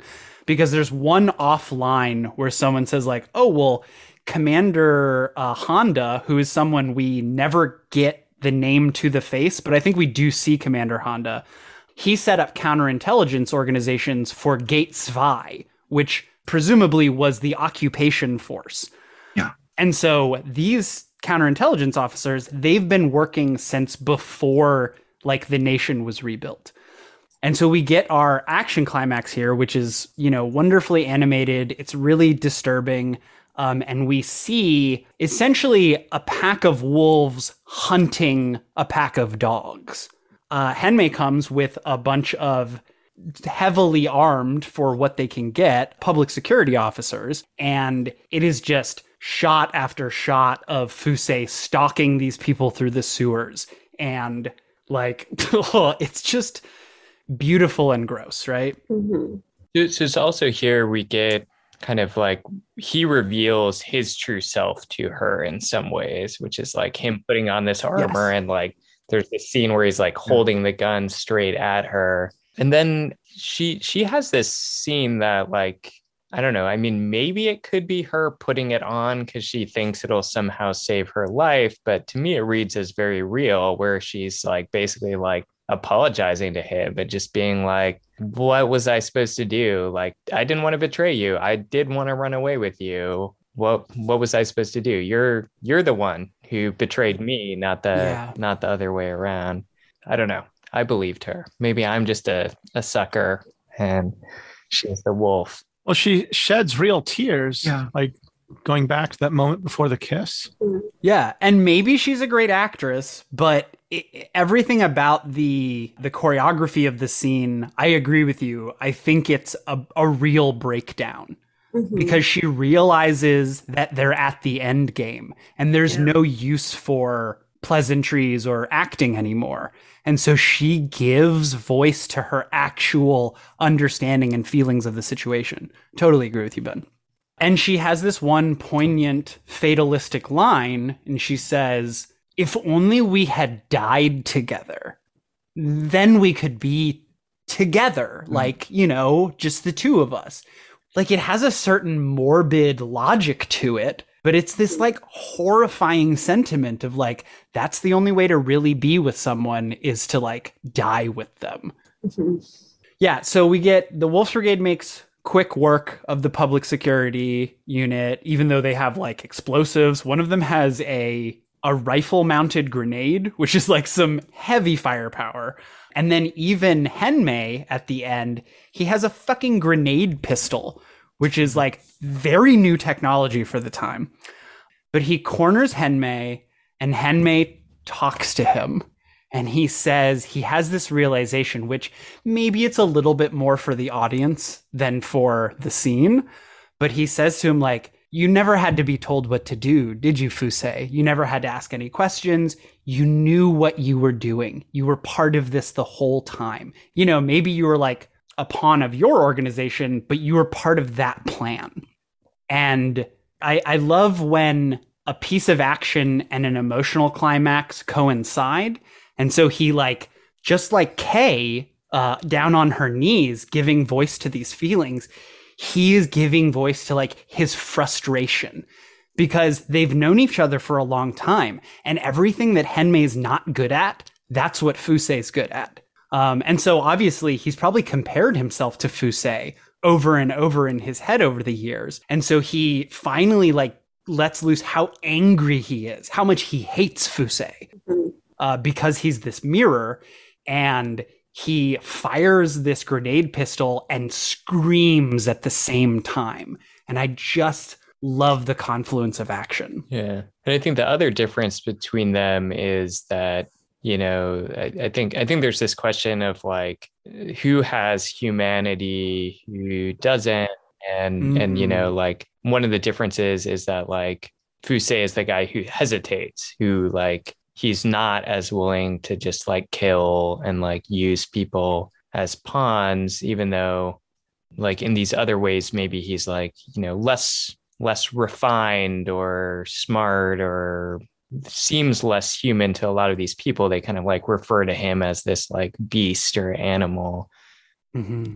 I mean, you're so right. And Henmi is the mirror, the opposite side of that. He's not accustomed like shooting people but he in a heartbeat sells out his supposedly his friend, right? Mm-hmm. Like from the beginning of the story, the first time we meet Henmi, he's already trying to manipulate Fuse.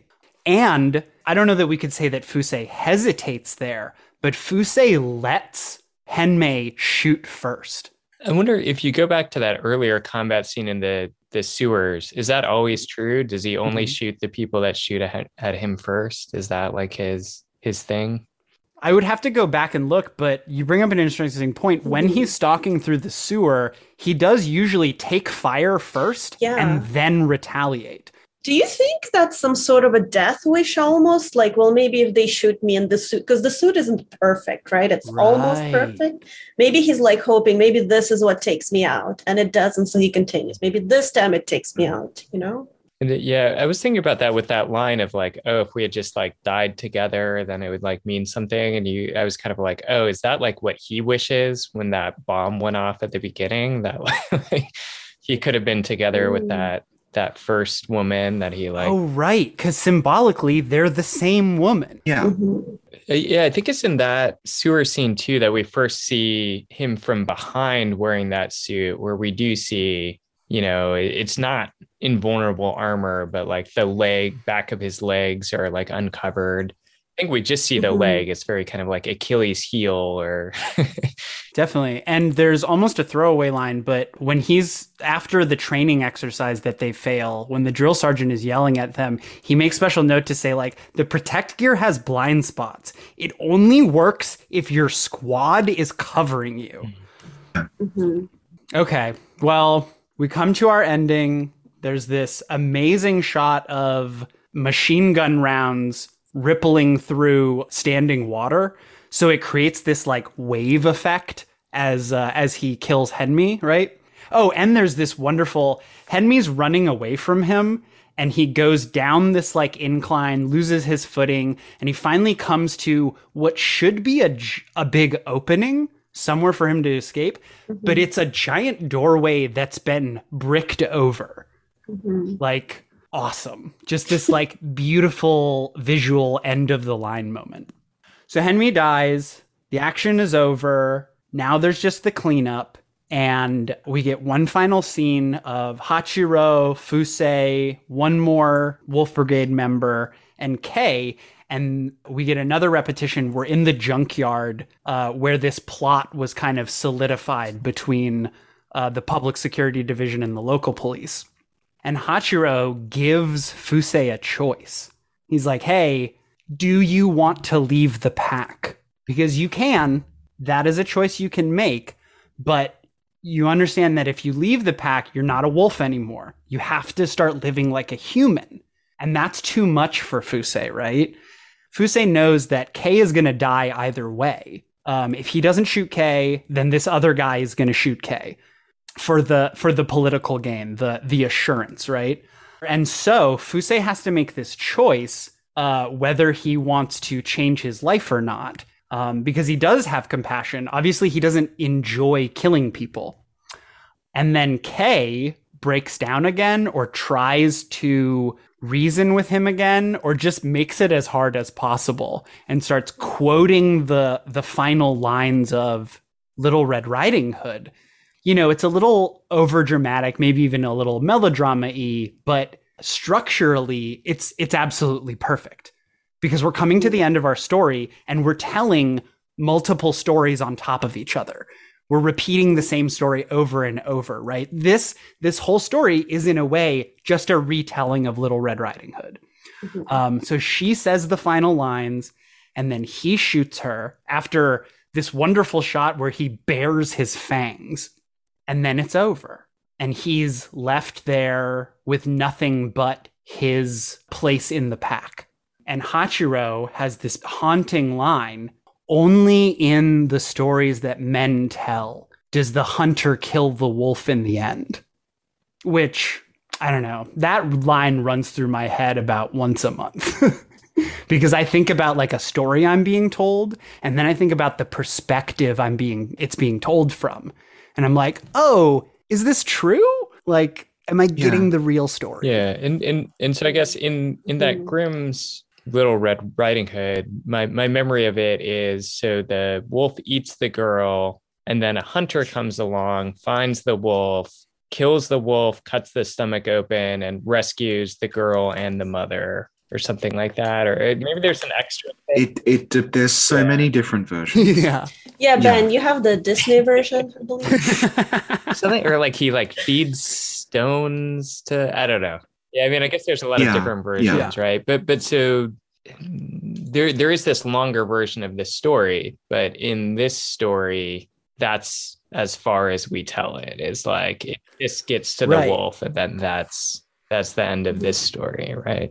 Yeah. This version of the story is not being told by men. It is being told by wolves. The narration at the beginning of the film is Hachiro.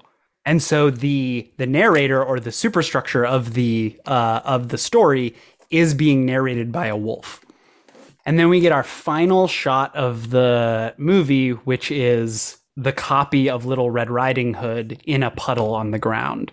Which, like, I don't have some great meaning to that, but I do love that as the closing shot. This just slow fade on the storybook, almost like closing the book, right? Mm, and we get this swelling of this absolutely haunting female vocalist um, singing the very iconic, well, to me, iconic um, main theme to the film, and that is that's our movie. That's Jinro.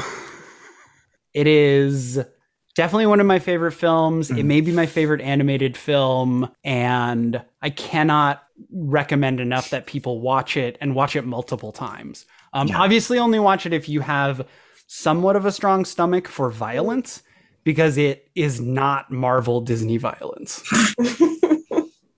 And if you have a strong stomach for existential pain, yeah. You know, after I watched this, I imagined this one person in like the, I guess, admin section who's like, oh my God, I'm going to get written up for this. And, you know, his friend's like, what did you do? Well, listen, the secret, um, the public security division had this whole plot they put me in charge of to mess with the Kerberos people.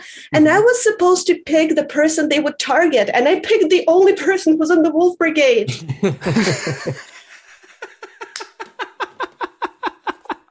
They're like, we need someone to frame, and Henmi's like, I know just the guy.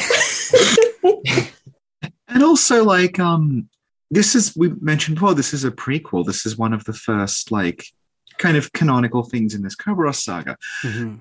All of this happens to keep the Capital Police Cobras unit together. Mhm. But then, it, it- if you keep watching it, they'll eventually be disbanded anyway.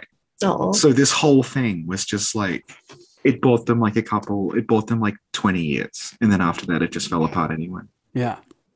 okay, are we ready to like get into like more disturbing stuff about this? There's more? I guess. Do, do you have some? All right, so I watched this movie and the the scene of the children's book uh, in the puddle. It's discarded. It's trash. Mm. But it was their story, Yeah. and it didn't matter. Yeah. Their lives didn't matter. And like when they were descending into the sewers and they passed the rubble where the first girl was killed, he just walks right through without noticing, and she sees the blood Yeah. and has to walk over it.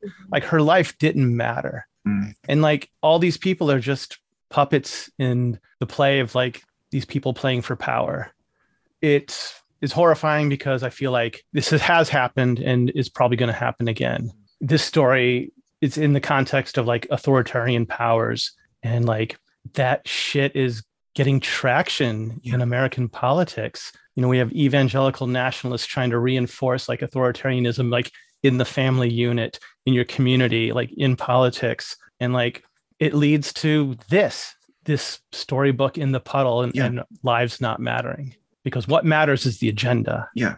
And to the people involved in that, like when they talk about why they're doing it, it's because it's easier. Because you don't have to think if you just go along with it.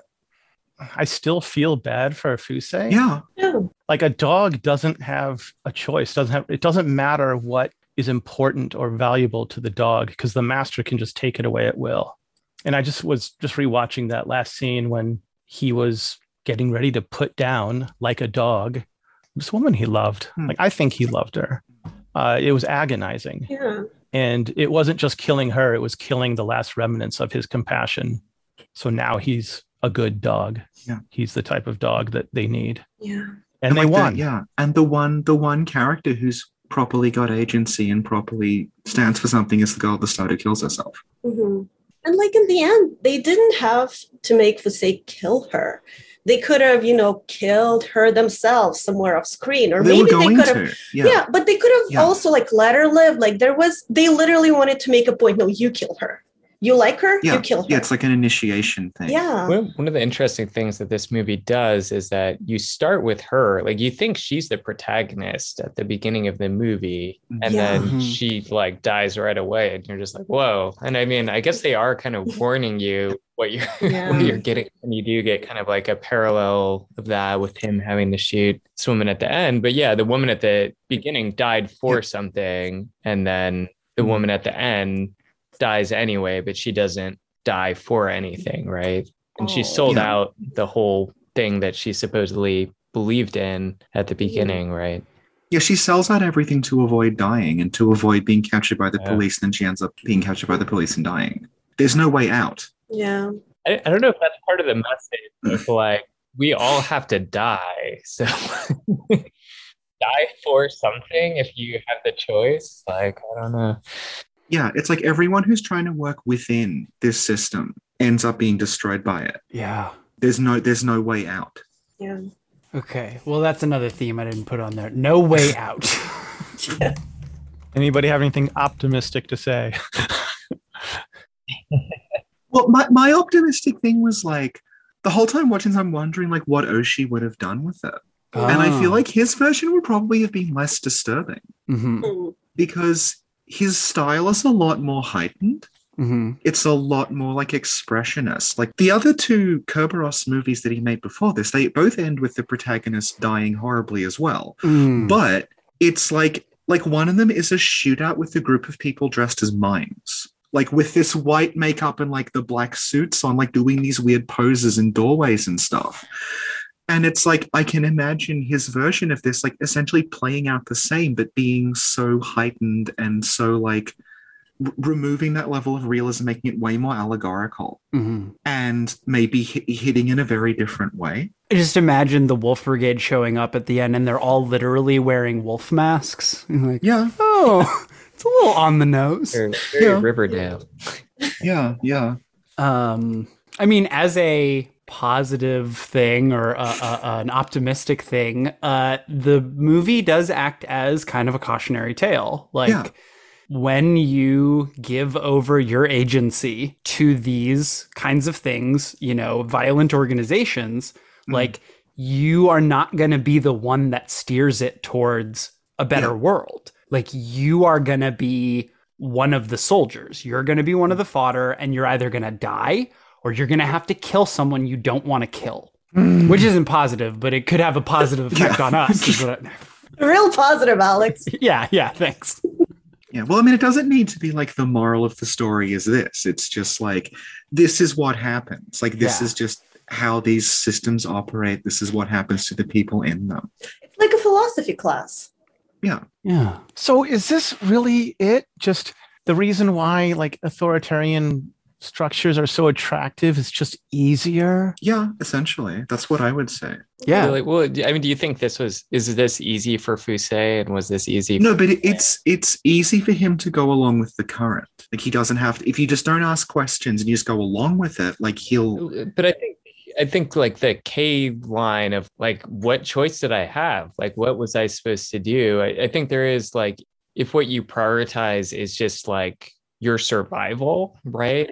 Then like, like I Mhm. think we talked about, like they're doing this all for like these other people's power. But I think those Yeah. people, like their power game is just like them trying to like stay alive in this kind of like brutal dog Yeah. eat dog world, wolf eat wolf world, right? Mm. And so I, I think it's just kind of like like once that stuff starts, like I mean, you can be the the suicide bomber and like the the rebel, and, and you might die like that, or you can ride the waves and maybe you'll survive, but you'll like lose your humanity in the process. Yeah. Like we, we talked about that like way at the start that like it's informed by real events where there was there was a very violent like left wing uprising that was essentially just like quashed.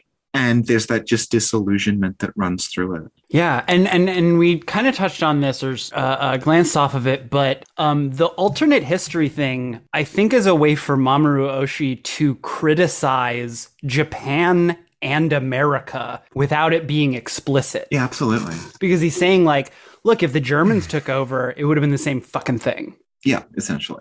Like, how different was the American regime from a Nazi one? And how different is a fantasy police state Japan Mm. from the actual police state we were all that I grew up in? Well, this one's pretty bad. I don't know. I think I've come to a conclusion. Mm. So I'm, I'm going to say something kind of radical. Okay. All right. So everyone's going to die, but some of us can contribute to like the next generation Yeah. having a better quality of life. And the alternative is you can die having just been a good lieutenant Mm. of the way things are or be one of the oppressors. That's what I'm feeling right now. Yeah. I mean, that's real. That's Mm. like, you know, it, it it is easy to lose sight of the cyclical nature of humanity and get bogged down in our own personal experience, like just trying to survive, just trying to keep our heads above water. And when you are surviving that way, when that's your goal or like the only thing you seem to be able to put energy towards, like I said, it's very easy to lose track of what you could be doing in the grand scheme mm-hmm. of things. It's kind of like what we do every day in just our normal lives. You're just Yeah, trying to get up at 7 a.m., do your best to get to work on time, mm-hmm. get out, get home by like 6, make dinner, and you have enough energy to maybe watch some Netflix and go to sleep. Yeah. Yeah. And like you think about what you technically could be doing with your time, you know, mm-hmm. like just like discussing movies with friends and like building public housing projects and things like hmm. that. But Yeah. we are all trapped. We are all caught in this day to day cycle. Most of us by like the forces of capitalism, but even without capitalism, there is still that daily grind struggle. Like even in a socialist utopia, you hmm. still need to navigate and balance your quality of life versus what you are uh, contributing to the world. Hmm. Oh my God. I've been fucking radicalized. Shit. You know, I was just thinking like how insidious it is. This idea, uh, like the protect armor, Mm. it like isolates you Yeah. from people and like you see them through this filter. That's all red. Yeah. Yeah. Yeah. So, you know, we already talked about this on our previous recording. Uh, but, you know, I am recently out as trans and uh, I am getting more intimately acquainted with my trans community. And prior to this, I didn't know people's stories, and now I do. And uh, I've got human faces to put on, things that are talked about in the news.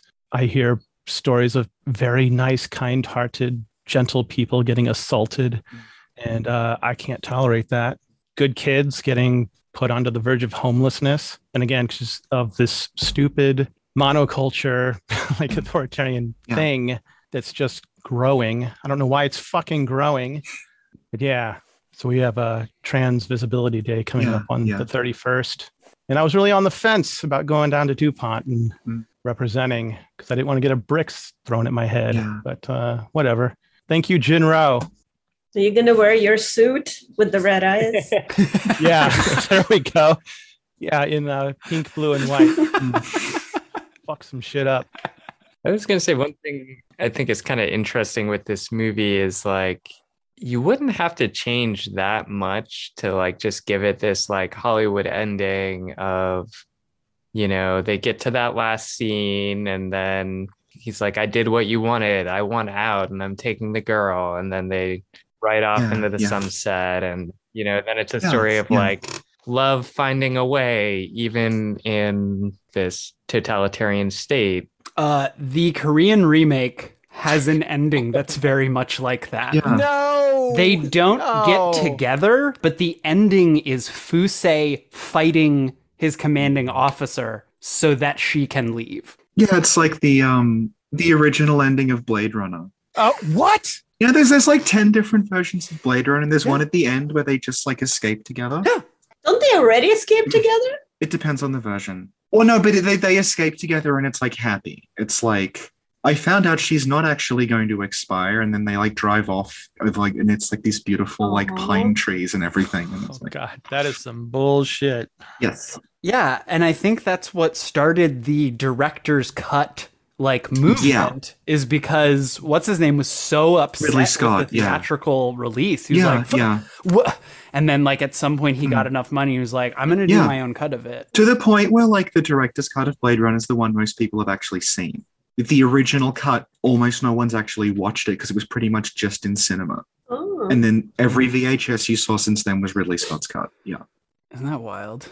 If you want to see like a slightly less depressing Jinro, yeah. you can watch uh, Patlabor 2, which has a very similar plot. Ooh. And it, it instead of ending on this note of like everything is completely fucked up, it ends on this note of just like ambiguity. hmm It's very similar ending where there's this like kind of clandestine conspiracy that's then confronted.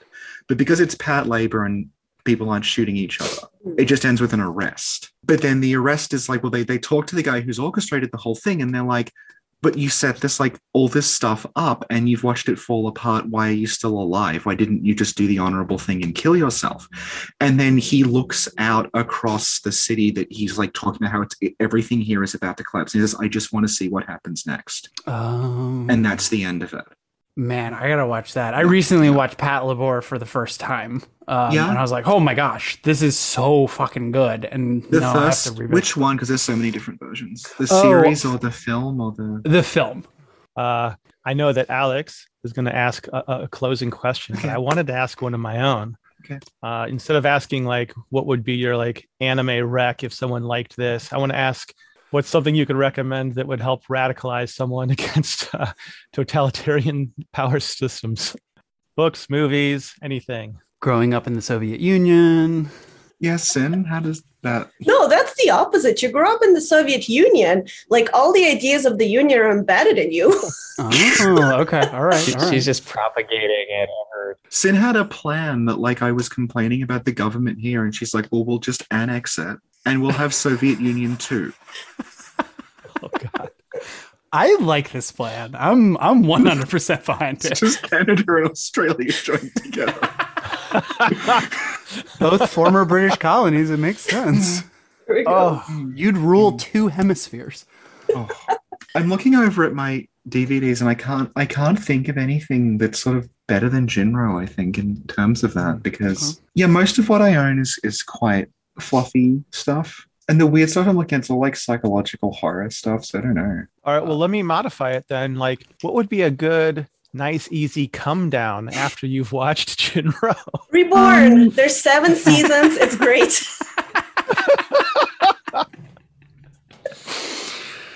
You Yeah. never disappoint me, son. I think I think if if someone liked Jinro but thought it was a little too heavy, the prior Oshii things, uh, like I was saying, they're a lot more heightened. They're a lot more like allegorical. There's like the personal pain isn't so much to the forefront as it is in Jinro. And like Alex, you saw Patlabor recently, and like that's that's kind of the reason Jinro exists essentially. Because o- Oshii, like he had been working in anime a very long time, and he'd done stuff for studios. He was working on like Urusei Yatsura and stuff like that. Yeah, and then Patlabor was like the sort of he's now cemented as like he's an auteur kind of thing. It's similar in themes, I think, to Jinro, where it's all about like this like Japan post occupation, like what that did to the country, Mhm. sort of police infighting, people struggling over stuff, and like the like that, that- like, like I mentioned, like the scene with the demolished building near the playground. Mhm. Like Patlabor is essentially that scene as a film in the form of like a detective story about like because like you now that like now that you've seen it, like the way that like the villain in the first Patlabor movie is dead when the movie starts. Brilliant. and it is just he leaves this trail like like you would expect like a movie serial killer to do. Like i'm leaving clues for everybody. But the reason he leaves the trail is to lead people on this specific journey through all of these like houses that are being demolished. They keep finding like this is previous address and they get there and it's already demolished. And this leads leading them through the rubble of this city to sort of make his point. And it, it reminds me a lot of like um like old like asimov like robot stories where it's like the story is about sort of thinking about how this technology would work in the real world and then extrapolating from that what would that do to like the, the sort of like the crimes that would be committed like how you would go about destabilizing it and things like that? And there's like the, the, the guys who made it are all like obsessive technology heads and they did this whole thing about like if the robots really existed they would work like this like they would be this tall they would have this kind of power thing you would transport them like this and it's all really really obsessively laid out it's it's that but like because it's about basically just like it's like a detective series it's not very violent Well, we'll, we'll have to do that movie sometime and have you back on. yeah yeah i'd love that yeah I've never seen it. That's interesting. Yeah, I always confused uh, Patlabor with Appleseed. I don't know Oh, why. Oh yeah. Well, they it have, came about around the same time and the mechs have very similar head. they have little radar heads yeah Yeah. Is Yeah, and, like, all it well no but like o- O- oshii oshii has worked with shirow and like they're like Oh, okay. he's like a big that's why he did ghost in the shell because he's like a big fan of shirow okay. because he did, did did you see dominion have either of you seen dominion Tank Police?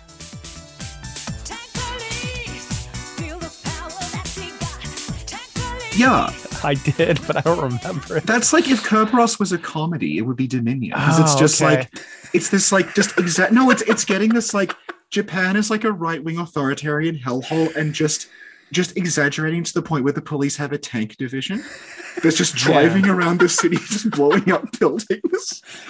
And if you if you ever get hold of the first the OVA series, they do like the English dub is really good because they just play it for laughs the whole time. And there's this guy just banging his fist and telling me, you liberal pansies need to give us more tanks.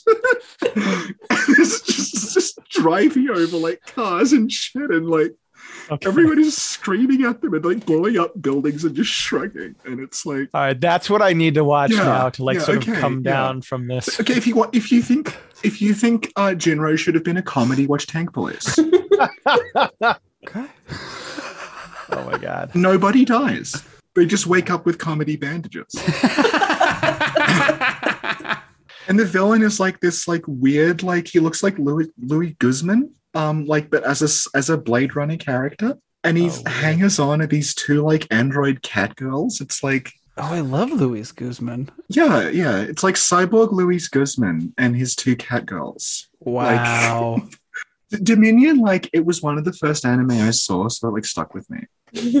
Yeah, what you're describing is what my recollection was. Yeah, yeah, it's very very anarchic. Are we ready? Okay. Pen. Pen. Pals.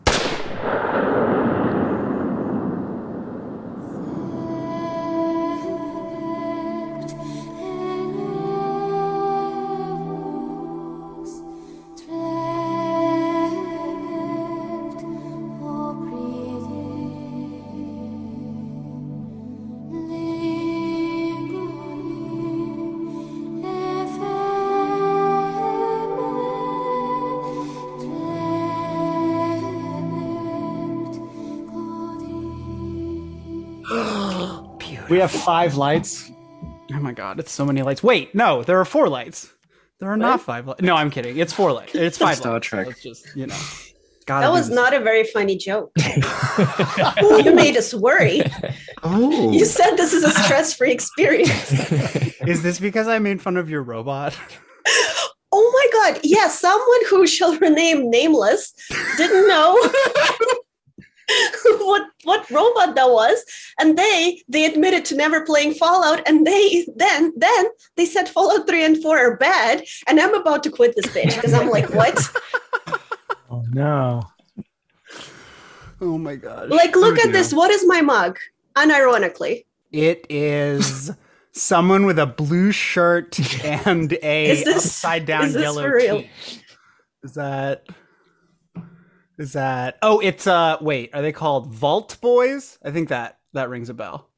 Yeah, it's a volt. It's Got a it. literal mascot. I was about to say Fall Guy, but that's that's. Oh, Thanks for having us. Great to be here.